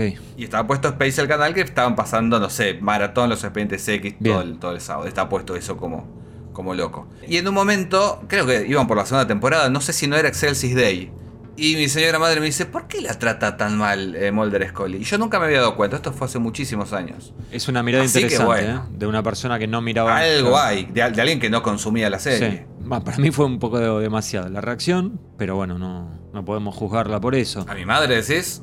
¿O a No, jamás haría eso, ¿no? A Scully, a Scully digo. Está el reclamo de- del escritorio, ¿no? Que en realidad es. Sí, de, un- de tener un lugar. eh, sí. Un rol. Sí. Que no sea simplemente el asistente. Dicen, dicen que esto nace porque era una queja de los fans. Que les escribían a los guionistas que por qué eh, Scully no tiene un escritorio. Y Morgan, que siempre estaba en contacto con, a través del chat que había en esa época, como un chat oficial. Bueno, dijo, vamos vamos a hacer algo, vamos a usar esto de punto de partida, ¿no? Yo se lo tomo como punto de partida, porque si vamos a- al, al meollo de la situación es una estupidez, porque ¿cu- ¿cuánto tiempo pasan en el escritorio esta gente? Un minuto en, Sí. en 80 capítulos. Y además el tamaño de la oficina, viste que Mulder dice, bueno, dale, los ponemos uno de frente al Sí. otro y jugamos a la, a la batalla, naval. sí. Yo lo puedo relacionar, no sé si habrá sido el caso, eh, y no sé cómo venía tema sueldos, pero durante mucho tiempo Duchovny cobró más que, Sí. que Gillian Anderson. Sí, y bueno, sí. por ahí también era un poco eso. Sí, de hecho fue motivo de, de peleas, no entre ellos, sino de, de, de Gillian Anderson. esos, yo no me acuerdo en qué temporada es que están, que están muy mal. Creo que era cuarta o quinta. No, cuarta no debe ser por el, ¿Los por el actores beso y, le- y vos? le dedica. Sí. Una época estuvieron muy mal. Vos sabés que a mí nunca me interesó eso, pero ahora por, por el podcast que a tanto termino leyendo esas cosas, y la verdad que no me termina de quedar en claro si estaban peleados a muerte o si tenían una especie de affair, O las dos cosas. o las dos cosas, sí. Sí, raro, pero bueno, lo hablaremos en otro momento. En otro momento. Hablando de Scully, ¿vos pensás que ella, o sea, vos, vos que sos medio defensor del orden en que salió, Sí. ¿pensás que ella sospecha algo de su enfermedad? No, no, ni pedo. Quizás es algo que el cuerpo, qué sé yo, como la, la, la futura madre que vomita porque su cuerpo ya sabe que, que tiene un- algo extraño dentro. Por ahí algo intuye, no sé, no tengo idea. Sí. No creo que lo hayan pensado así tampoco. No, no, no, no, no, para nada, para nada. Más bien todo lo contrario. Y de hecho le molestó muchísimo a Morgan que le hagan esto. Sí, sí. Porque primero que nada ya venían de que le habían cambiado el final de Musings. Vamos a empezar por ahí, ¿no? Y esto ya fue demasiado porque. Porque él, él quería, digamos, dejar eh, lo que decía antes, ¿no? Quería dejar así como bien marcado de Scully está cansada de que Mulder la trate mal y le meten el tema del cáncer y es como que ya está, eso quedó. quedó fue algo secundario, ¿viste? Y dice que ni siquiera discutió por el orden del capítulo porque ya estaba tan podrido de toda la situación Hagan lo que quieran. que dijo hagan lo que quieran. Yo total, yo ya está, ya decidí que me voy a ir. Y, y ya habían, y venían muy atrasados con el piloto que estaban haciendo para Fox de esa serie de Notorious, que al final no quedó, se hicieron el piloto y no, no se lo compraron. ¿Podrá conseguir eso? No sé, Cristian, no sé ni de qué se trata. Había un- una librería, ¿te acordás? Que se llama Notorious ahí en el centro. Sí, sí, me acuerdo. Capaz que sé de ellos. Capaz que un ¿Te día imaginas? entras y está Glenn Morgan. Y otra cosa que, re- que a mí me pasó mirándolo, que yo digo, ok, acá vam- vamos a pensar que listo, Mulder es así porque sí, no porque Glenn Morgan lo, lo odia, ¿no? Mulder se comporta como un imbécil con ella. Les contesta mal, le reacciona mal, le hace chistes cuando no los tiene que hacer. Es más, le cortaron chistes, que menos mal que se los cortaron.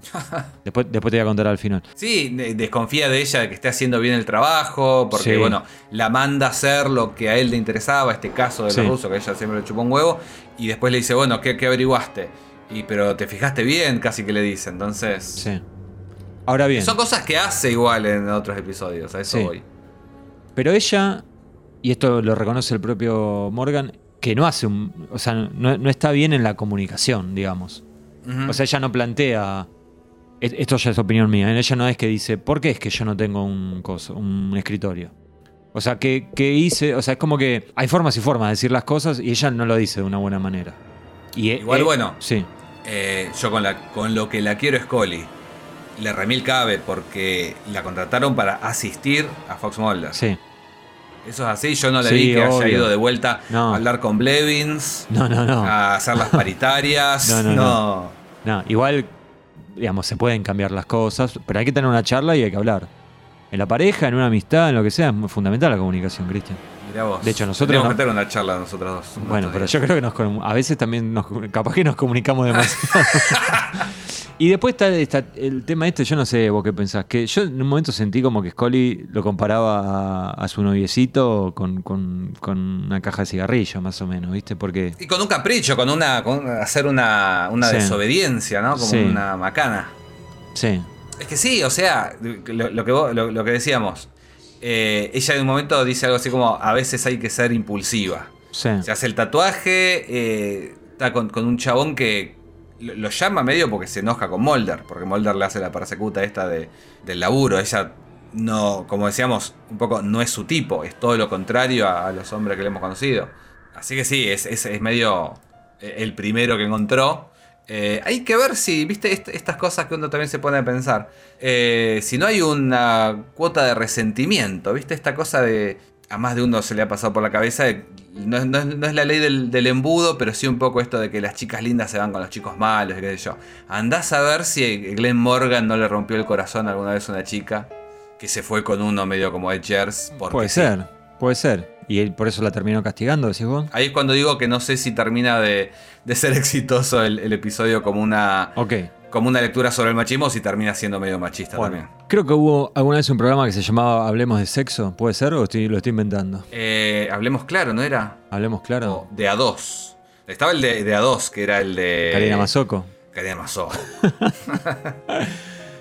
En fin, ¿nuestra Scully? Eh, Podría ser, No ¿eh? si le pone un poquito de voluntad. hay que luquear. para mí que- es más, es más Phoebe Green. Bueno, Porque era alta, no sé. ¿Qué ¿Qué Phoebe? Green? no. Ah, Phoebe, pará, Phoebe Green. Phoebe Pensé Green. Phoebe la de, la de Friends. No, sí. Hay que, hay que estar un poco más atento a, a los expedientes. puede ser, puede ser. Eh, Tercer bueno, error en una semana. vamos a hablar de sexo, amigo. Bueno. La primera escena, para mí hay dos posibles escenas de sexo. La primera es la del tatuaje. ¿Qué es eso, Bueno, loco? sí. Sí, sí, sí. ¿Qué, qué, qué sensaciones te genera? ¿Qué, qué, qué pensás? ¿Qué pensás de Bowman dirigiendo eso? ¿Qué pensás de la actuación de Gillian Anderson? Hablame, quiero que me hables. es medio rara, es medio rara. Yo lo, lo tomo como lo que es igual. No, no, no te voy a decir que me, me pone mal, que me desagrada. Es poco realista, ¿eh? Eh, Hay como, no- nunca me hizo un tatuaje. eh, es medio Trump Stamp, ¿no? Porque está medio encima de. En, en- en la cintura trasera está. Eh, Claro, sí. Eh, En una época tenía muy mala reputación ese, esa zona para tatuajes. claro, bueno, por eso es el, el mote despectivo es esto de Trump Stamp. Ah, no sabía. que, que- que solían ser así como que yo, mariposas, ese tipo de cosas. Una cosa total y completamente de modé. Sí. No sabemos por qué se lo hizo Scully ahí. Una cosa, A ver. hablando del tatuaje, ya que estamos en tema tatuaje. Sí. Yo toda la vida pensaba que era eh, como una especie de, de backdoor pilot de, de chivo de Millennium. Tipo, miren Millennium. Claro. No, no, no. Pero no, no. no, des- después prestando atención al episodio, Claro, no. claramente es como, ¿no? El- la, eh, él le dice que los tatuajes sirven como para marcar Sí. el momento de la vida y ella se siente que, que está en un círculo. Si bien a, a Mulder le dice esto no es ni un círculo, esto es una línea sin fin. Sí, es una línea sin fin en la que da- creo que dice damos dos pasos para adelante, tres para atrás. Sí. Medio Michael Jackson con el, ¿no? con el moonwalk, pero Pero bueno, después te termina siendo un círculo. sí, un yo la verdad, no- ni, la verdad ni quería hablar de la cuestión simbólica del tatuaje porque me puse a investigar y según viste, si tomás eh, la rama hindú es una cosa, la rama griega es otra, la rama no sé qué es otra, bueno, viste, para un poco. Ese es lo cíclico. me Sí, parece. lo Como el- la cíclico. serpiente mordiéndose la propia ah, Sí. cola. Sí.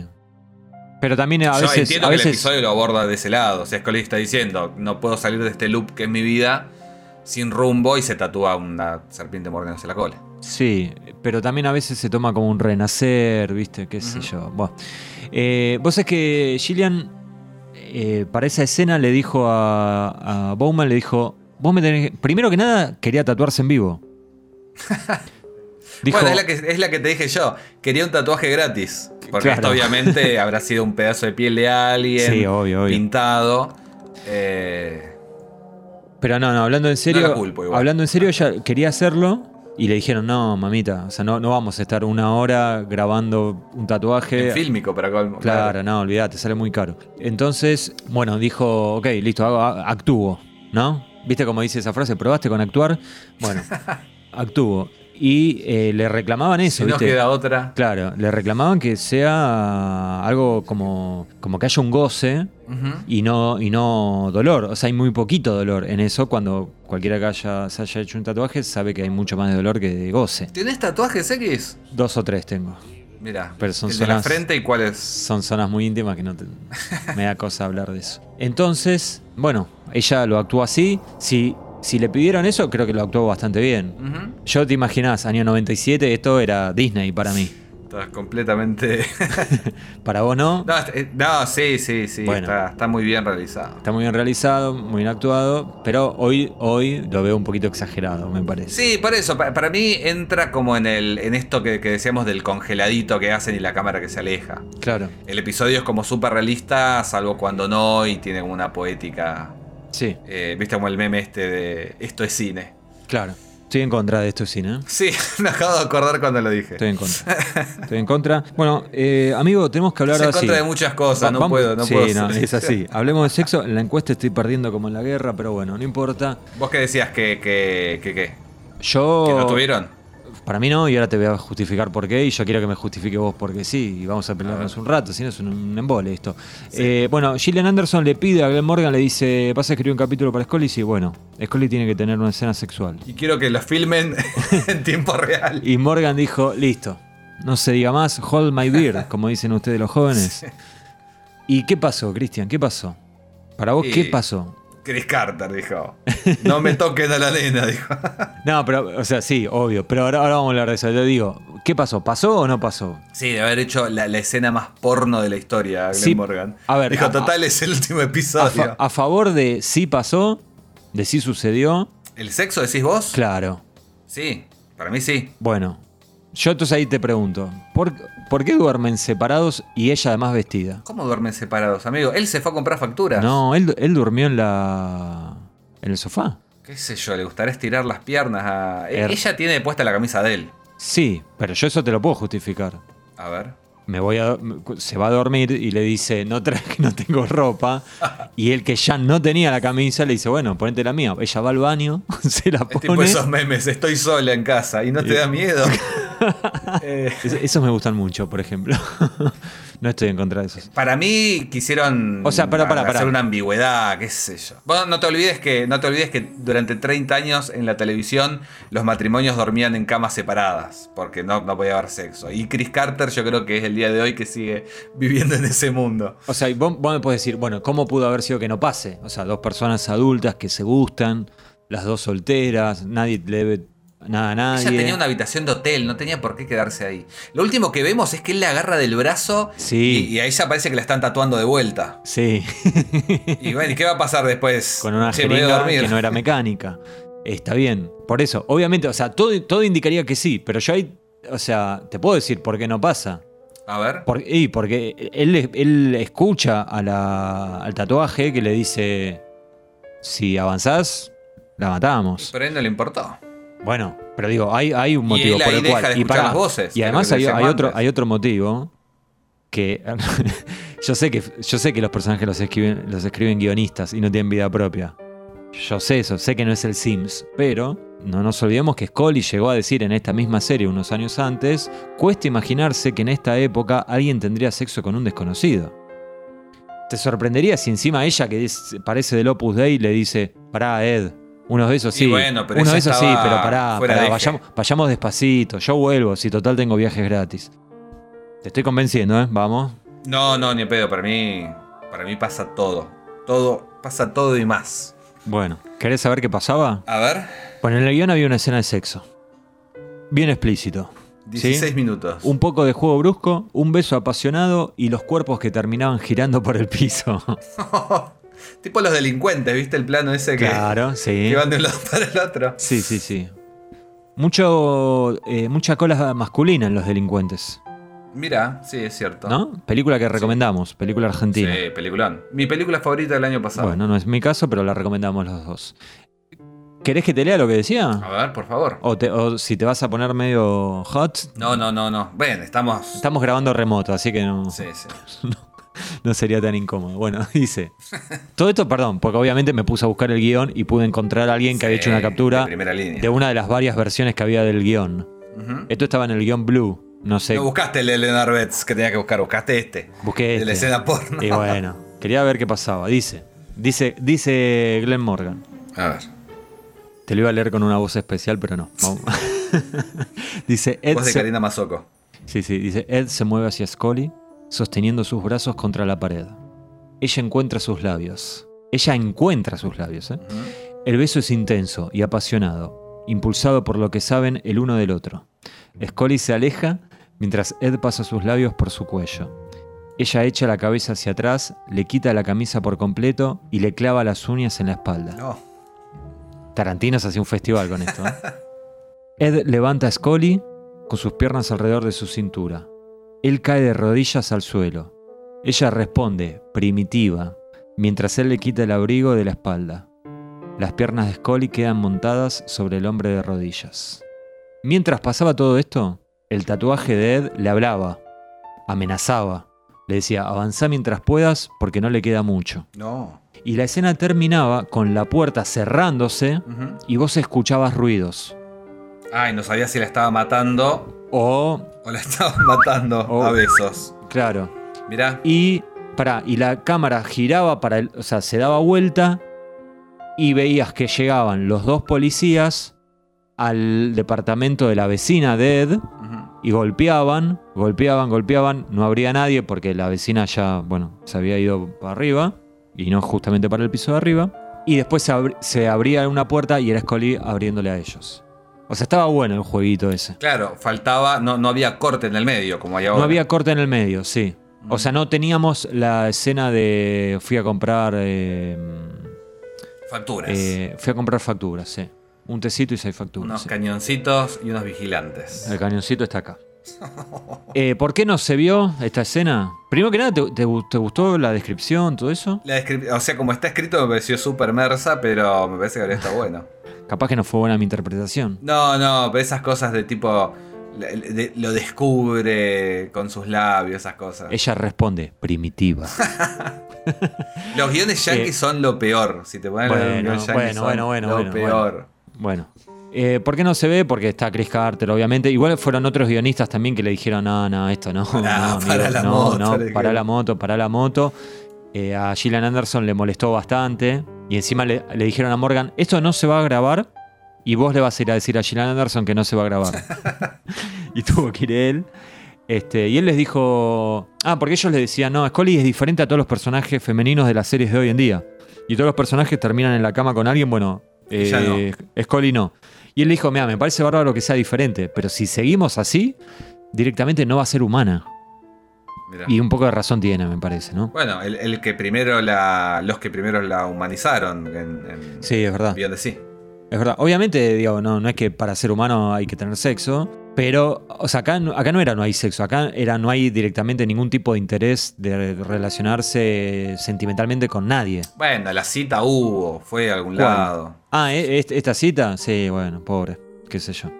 Eh, bueno, el resultado ambiguo le, le molestó muchísimo a Glenn Morgan y medio que los trató de cagones a sus compañeros, porque encima era, él dice que era como medio cobarde jugar con esta dualidad, ¿no? De si pasó o no pasó, porque la escena está hecha perfectamente para que podamos debatir mil años si pasó o no pasó y nunca nadie va a tener razón. Este, y dice que, bueno, que, Qué complicado elaborar con Glenn Moore. dice, él dice que si se hubiera quedado en la, en la serie hubiera peleado para que se grabe la escena, pero como ya se estaba Sí. yendo, dijo, listo, no la quieren, listo, se la pierden ustedes. Más sí, la- el tercer más sí de- de- del episodio. Sí. Bueno, Cristian, todavía nos queda algo. Bueno, después de. Después del sexo y todo esto, viene. Del no sexo. Del no- Bueno. Eh, después de que se levanta ella con, con la camisa, Ed fue a hacer, eh, comprar factura, qué sé yo. eh, pasa esto de que finalmente golpea la puerta a la policía. Sí. ella les muestra su, su credencial de- del FBI que ella nunca le había dicho a Ed. Y creo que cuando recién se ven, ella le dice que es médica porque él le está sangrando el, el tatuaje, pero nada más. Que no sabemos por qué lo esconde, pero no se lo dice. Y no sabemos si lo esconde realmente. Pero no tiene ese dato que quizás habría potenciado o disparado su, la, la- la- la paranoia de, de Ed. Y se da una escena muy linda para mí, que es como el, esta credencial del FBI todo el tiempo a punto de caerse o de que la vea Ed. Sí. Y después se cae y ella lo junta como si nada. Sí. eh, Como... Vos hablabas de Hitchcock hace un rato. Sí. Y me parece, no sé, si, quizás haya una escena muy parecida en, en No, no, ni idea. Pero, pero me de un muy buen suspenso.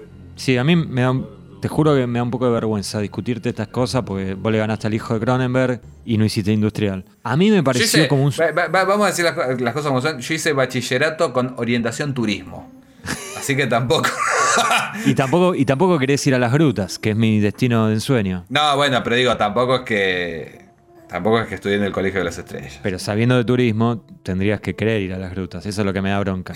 Eh, pero hab- hablando, de- hablando del capítulo, eh, a mí me pareció un suspenso no explotado. Porque es como que.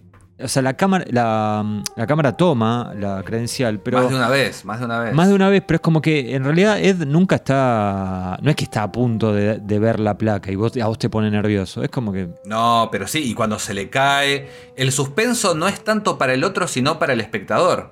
Es como la escena esta No, de sé, los pero- intocables. Sí. eh, y, y de una película de Hitchcock que no recuerdo el nombre porque la verdad que vi dos o tres solamente. En la que. eh, o no, no, ni siquiera sé si está en la película, creo que es un ejemplo que da. Que dice, bueno, hay dos personas hablando en una mesa y abajo hay una bomba. La bomba va a explotar. Claro. Vos lo sabés, los. los Sí, los protagonistas no. eh, protagonistas no. Y bueno, la, la credencial se está a punto de caer y sabiendo lo loquito que está Ed, sabes que si la ve, Sí. explota todo. Arde Troya. Sí, sí, no sé, capaz que la verdad, sinceramente, no me acuerdo si me puso nervioso en su momento. Hoy, después de haberlo visto 60 No sé veces, si me puse nervioso. es como que no, que no. No sé si me puse nervioso, pero me parece que está bien jugado. Bueno, Pero bueno, lo divertido es eso, que si finalmente se cae, lo resuelven como. Porque funcione o no, la intención es clara de generar una, sí, un sí, peligro. pero para mí, claro, yo hoy, hoy siento que no lo lograron, que no generaron eso, pero Hacía una encuesta. no, no, no, para que todavía estamos con, con la otra encuesta que está ahí, hay pocos votos, estoy, pero uff, ahí siguen sumando. Estoy perdiendo 74 a 26. Mm. Quiero que, leas, quiero que leas cada uno de los que votó cada cosa. ¿Damos nombres? Eh, la música, ¿te parece? ¿Hablamos de la música? Me vuelve loco la música- música de este la- episodio. Ah, yo quería decir que la música es algo que se genera tocando unas notas. Ah, bueno, un poco más. No. A ver, Te- Según bueno, Wiki. a- según Wiki. Bueno, te, te vuelve loco. Me sorprendió un poco, Cristian, te tengo que decir. Me Vos lo viste primero que yo el capítulo, o sea, ahora en esta, en esta oportunidad. Sí. Y me mandaste un audio que me decía, me vuelve loco la música. y yo dije, "Mm, ¿sabes qué? No me acuerdo nada. Bueno, y cuando lo miré, pensé que era por el uso de eh, la marca registrada de Wong y de Morgan, ¿no? Eso de poner eh, una música alegre en una Ah. escena violenta, como en los- Home. Que es eh, de los Patridge. El momento del asesinato de la vecina de abajo. Claro, sí. Lindo tema. Sí. ¿no? Sí, tiene Pero- esta cosa de música pop setentosa alegre para contrarrestar una violencia. Setentosa, me parece no, me parece más viejo, ¿eh? Me parece No, los Patridge son de los 50, 70. ¿sí? Es, eh, el que canta es, es el hermano del tipo que creó American Gothic. Si nos está escuchando Javier Valencia, seguramente está diciendo el nombre de este muchacho en voz alta. Yo, la verdad, no me lo acuerdo. Pero ellos eran cantantes los dos. Sí, lo que sabes vos no tiene nombre. Lo que John Cassidy, ahí está. John Bueno. Cassidy es el, el creador de American Gothic y David Cassidy es el que canta en esta. Y te digo más, había póster de los dos en el cuarto de Donna de That 70 Show. El nivel que manejás es tremendo. Casi tan tremendo como. Tremendo como algo bueno, digo, ¿no? Como suena Casi tremendo la banda de. Casi tan tremendo como Javier Valencia, que lo que sabe de mm, Twin Peaks y de X-Files no tiene nombre. y además es un tipazo, que es lo más importante. Eso es lo más importante, obviamente. Bueno, Cristian, eh, entonces decíamos. La no me lo- música. claro, no eras fanático de la música, por eso, es- ese tema calculo te debe gustar y su uso te debe gustar, me imagino.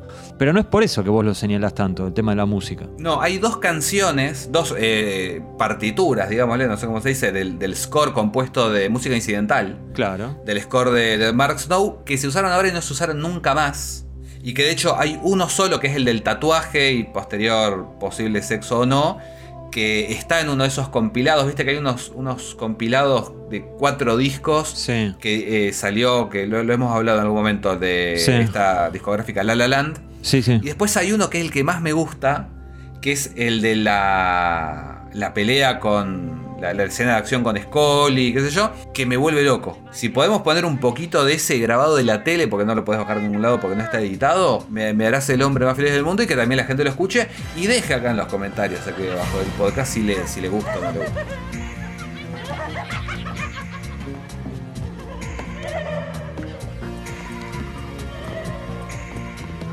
A mí la verdad me gusta mucho. Me hace acordar a, la música de Manhunter. Bueno, está bien, esa cosa medio neo-noir. No sé qué es. Y, y es muy distinto a todo lo que hemos escuchado en los Expedientes X. Pero me gusta mucho. Y no quería dejar que pase el momento sin comentar. Bueno, eh, Mark Snow dice que quiso hacer algo más yacero, pero que en la música de este capítulo también metió algunas cosas de rock alternativo. Yo no entendía a qué se refería. O sea, hay en un. hay- Puede ser, ¿eh? no sé. Esta escena, por ejemplo, no, no parecía rock alternativo. Yacero, ponele con un poco de imaginación. Igual, acordate que la música la hacía con un MIDI en la casa y las cosas no solían sonar muy. Por ahí él quiso hacer algo, no sé, Soundgarden y terminó haciendo Claro, esto ¿no? porque tenía el pianito MIDI. Pero. Igual, perdón, perdón, porque bueno, me parece que le está bajando un poquito el precio a Marcos. Nah, ¿eh? pero- Para pero mí, grande. Marcos Nieve es un capo total. No, bueno, pero hasta la película eh, hacía toda la Había música en poca su plata. casa. Claro. Había poca plata, era toda música sintetizador. Sí, sí. Sí, después terminó con eh, orquesta, todo. Sí. Y, y bien merecido que lo tiene. Gran banda de sonido la de Fight the Future. Bueno, hablamos así un poquito del tema de, mm, de la pelea. La, la- la pelea que, entre paréntesis, ahí tal vez Tarantino tam- también hubiera hecho de las suyas. Eh, ¿Qué te imaginas? ¿Algo tipo Kill Bill? De... La verdad que me estaba, estaba, estaba pensando en, no, en la, ¿cómo se dice? En la última película, en Once Upon a Time in Hollywood, en la pelea final, ¿no? Con, Ah, con el clan Manson, pero me parece demasiado violenta para este capítulo. Qué, qué gran película, por Dios. La volví a ver hace poco y es una cosa de locos. Pero bueno, después de la pelea, sí que, que Scully dentro de todo bastante bien, ¿no? Porque, bueno, se la bancó, pero nunca entendí, nunca, no perdón, nunca pude entender por qué no iba a buscar el arma directamente y lo cagaba a tiros a este muchacho. Pero bueno, y bueno, pero no es tan fácil ¿no? ma- matar a un civil. Me imagino que será la última, última opción. la última opción, claro. Bueno, dentro de todo igual que yo, pudo resistir, pero en un momento no. La diferencia de tamaño era abismal. Y eh, bajan al incinera- incinerador, así se dice, que el X-Files tiene como un fetiche con esto, ¿viste? En varios capítulos. Sí, la caldera. La caldera, ¿no? En, en F masculata hay uno. ¿A dónde más había? Bueno, había, había en otros más. Bueno, y acá ya lo usó antes con la, con la vecina de abajo. Claro, sí, sí, una salida fácil, ¿no? Este. mm, y es raro el clímax para mí. ¿Por qué? Y porque eh, es original por un lado, o más que original yo diría novedoso. Que él Porque termina es- entregándose, digamos, termina... Es un villano, claro, que se combate a sí mismo. Y bueno, pero el villano sea- era él o era el tatuaje. En términos de, Bueno. de X-Files, sabemos que Si era te- él. Si te caga a trompadas será él, sí. claro. Entonces, eso mismo, que, que es bastante novedoso para la serie, porque no es que Scully se defiende a sí mismo, no, no pasa a ser la damisela en apuros como muchas veces y la vino a rescatar Mulder o alguien de, no sé, la policía, sino que el mismo tipo dice basta y mete el brazo en, en el horno y bueno, ya está, se terminó ahí. Eso para mí es medio No anticlímax. sé si es anticlímax. Yo creo que el, episodio va sobre los personajes y, lo que hubo la oportunidad eh, era de justamente los lo, lo- lo malo de este personaje o sus miedos, sus traumas exteriorizarlo y corporizarlo en el tatuaje. Y el tipo tiene una especie de arco, si se quiere, que no, yo creo que más que malo del clímax es que no vemos que haya un, un arco de él realmente como que, que lo lleve al lugar de hacerle frente a, a estos temas que están corporizados en el tatuaje, a su machismo, a su violencia, lo que sea. Eh, el clímax en sí me parece está bien, que se quema y se queda ahí desmayado. Eh, no, no, no, no es tan fuerte como el de Leonard Betts, pero también es como más realista. Sí, que, o sea, y medio que volvemos a lo que decía antes eh, Glenn Morgan, de el tipo en realidad no, no quería hacer un daño, más allá de que lo terminaba haciendo. A mí, no sé, ahora rápido pienso que me hubiera gustado más que Scully lo agarre el- y le meta el brazo en el ojo. No, pero. Y sacadísima. diga, ahí, ahora, y ahora quién se ríe, ¿eh? Que lo empuje tipo Ja- eh, Hansel y Gretel adentro y que se queme vivo. Tenemos diferentes opiniones, como en casi todo este podcast, ¿no? No, no va a ser algo nuevo. ¿No? No, claro que no. Epílogo. Epílogo. Te digo el subtítulo que le puse a la sección A ver. para que eh, peleemos un poco más. Obra maestra total. el epílogo. Esa última escena. Bueno, para mí está muy bien. No sé si obra maestra total. obra maestra total es José Chang from Outer Space. No sé si es esto. Para mí, no e- importa. esta escena, o sea, teniendo en cuenta todo lo que venimos hablando, de que, bueno, Scully está Sí. rara, Mulder está raro, qué sé yo, para lo que es el episodio Sí. y lo que es el final. Es lo mejor del episodio. Es increíble. Y ese último plano de ellos dos, callados, es increíble. Ok, bueno. Estamos, estamos de acuerdo que lo mejor del capítulo, ahí podríamos hacer el meme de los dos brazos que se saludan.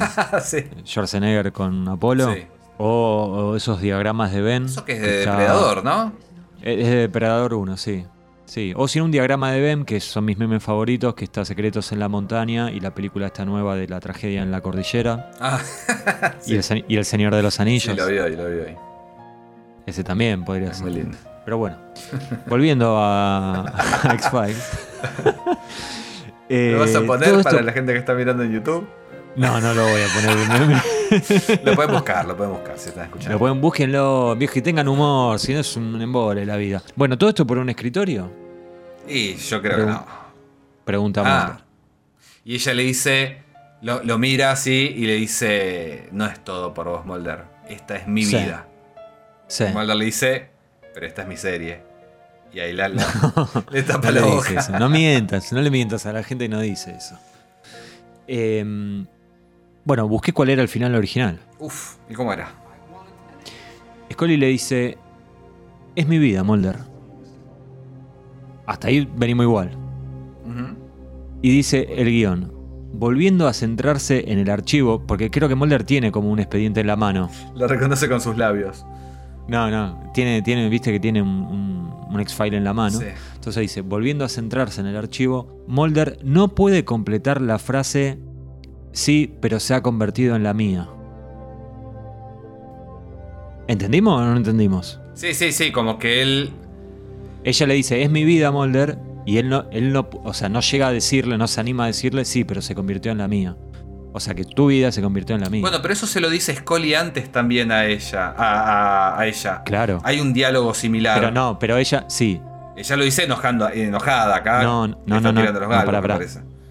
No, claro. A ella lo, no, porque ella lo que le dice es, se convirtió en la mía como respuesta a, este trabajo es mi vida. ¿Entendés? sí.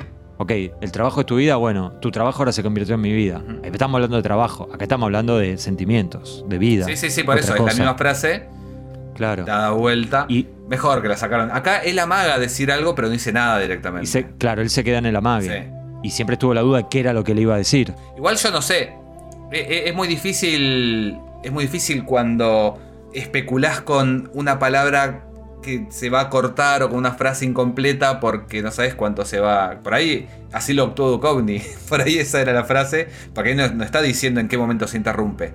Dice, ¿cómo, cómo era? Si puedes leer de vuelta. Dice, volviendo a centrarse en el archivo que tiene en la mano, Mulder no puede completar la frase se ha convertido en la mía. Claro, no sabemos desde Y- dónde la puede completar. Quizás desde la S de se ha convertido.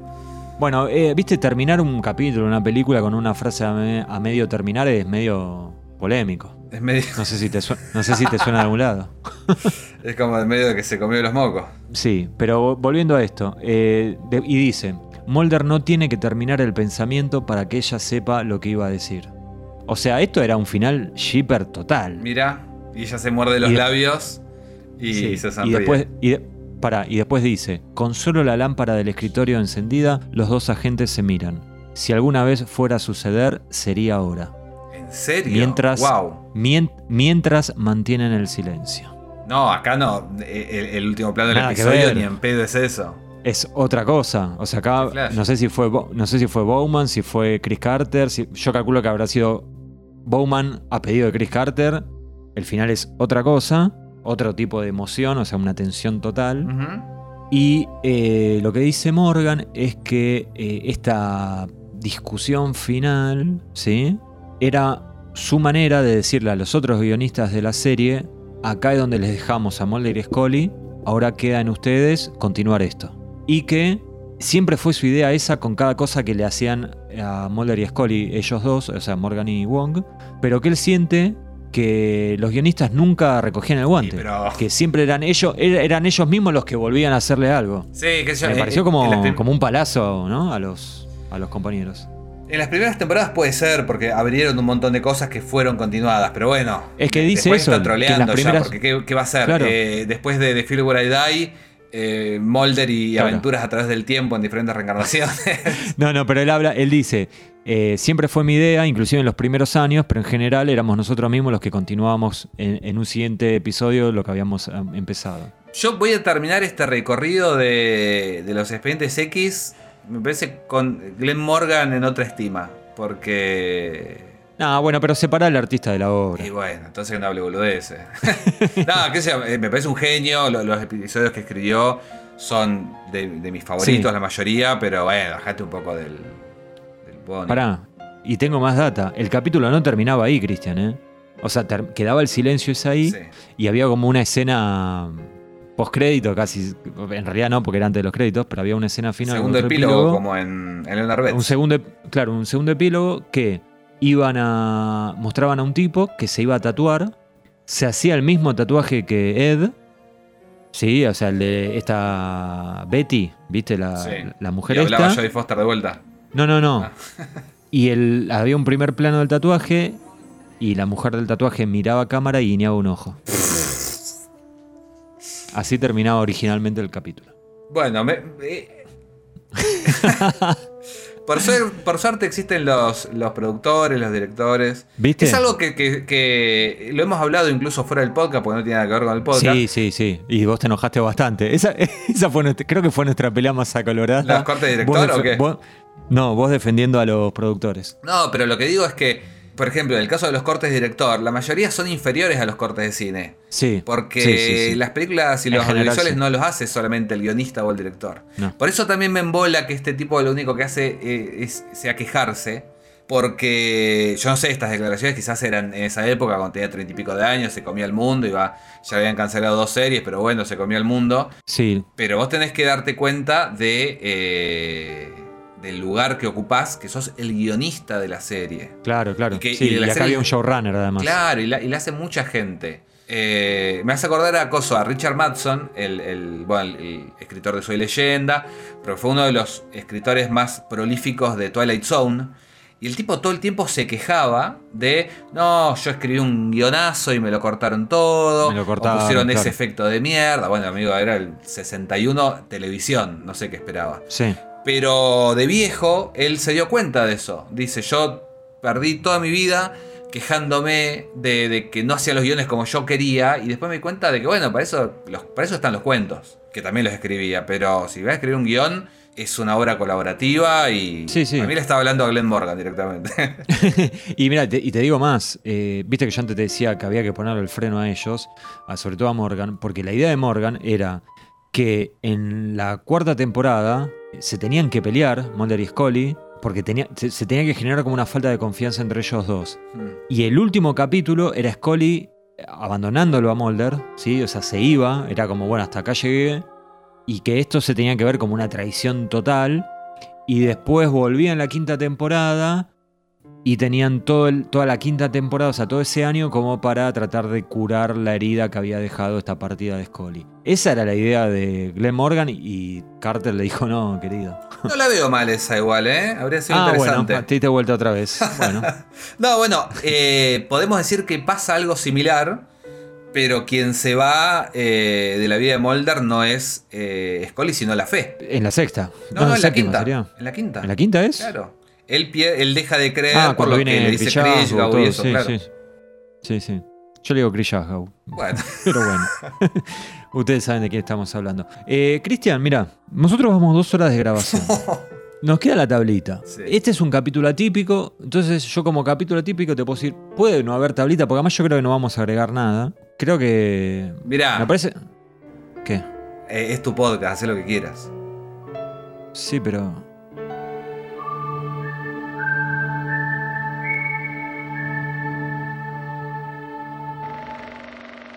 this.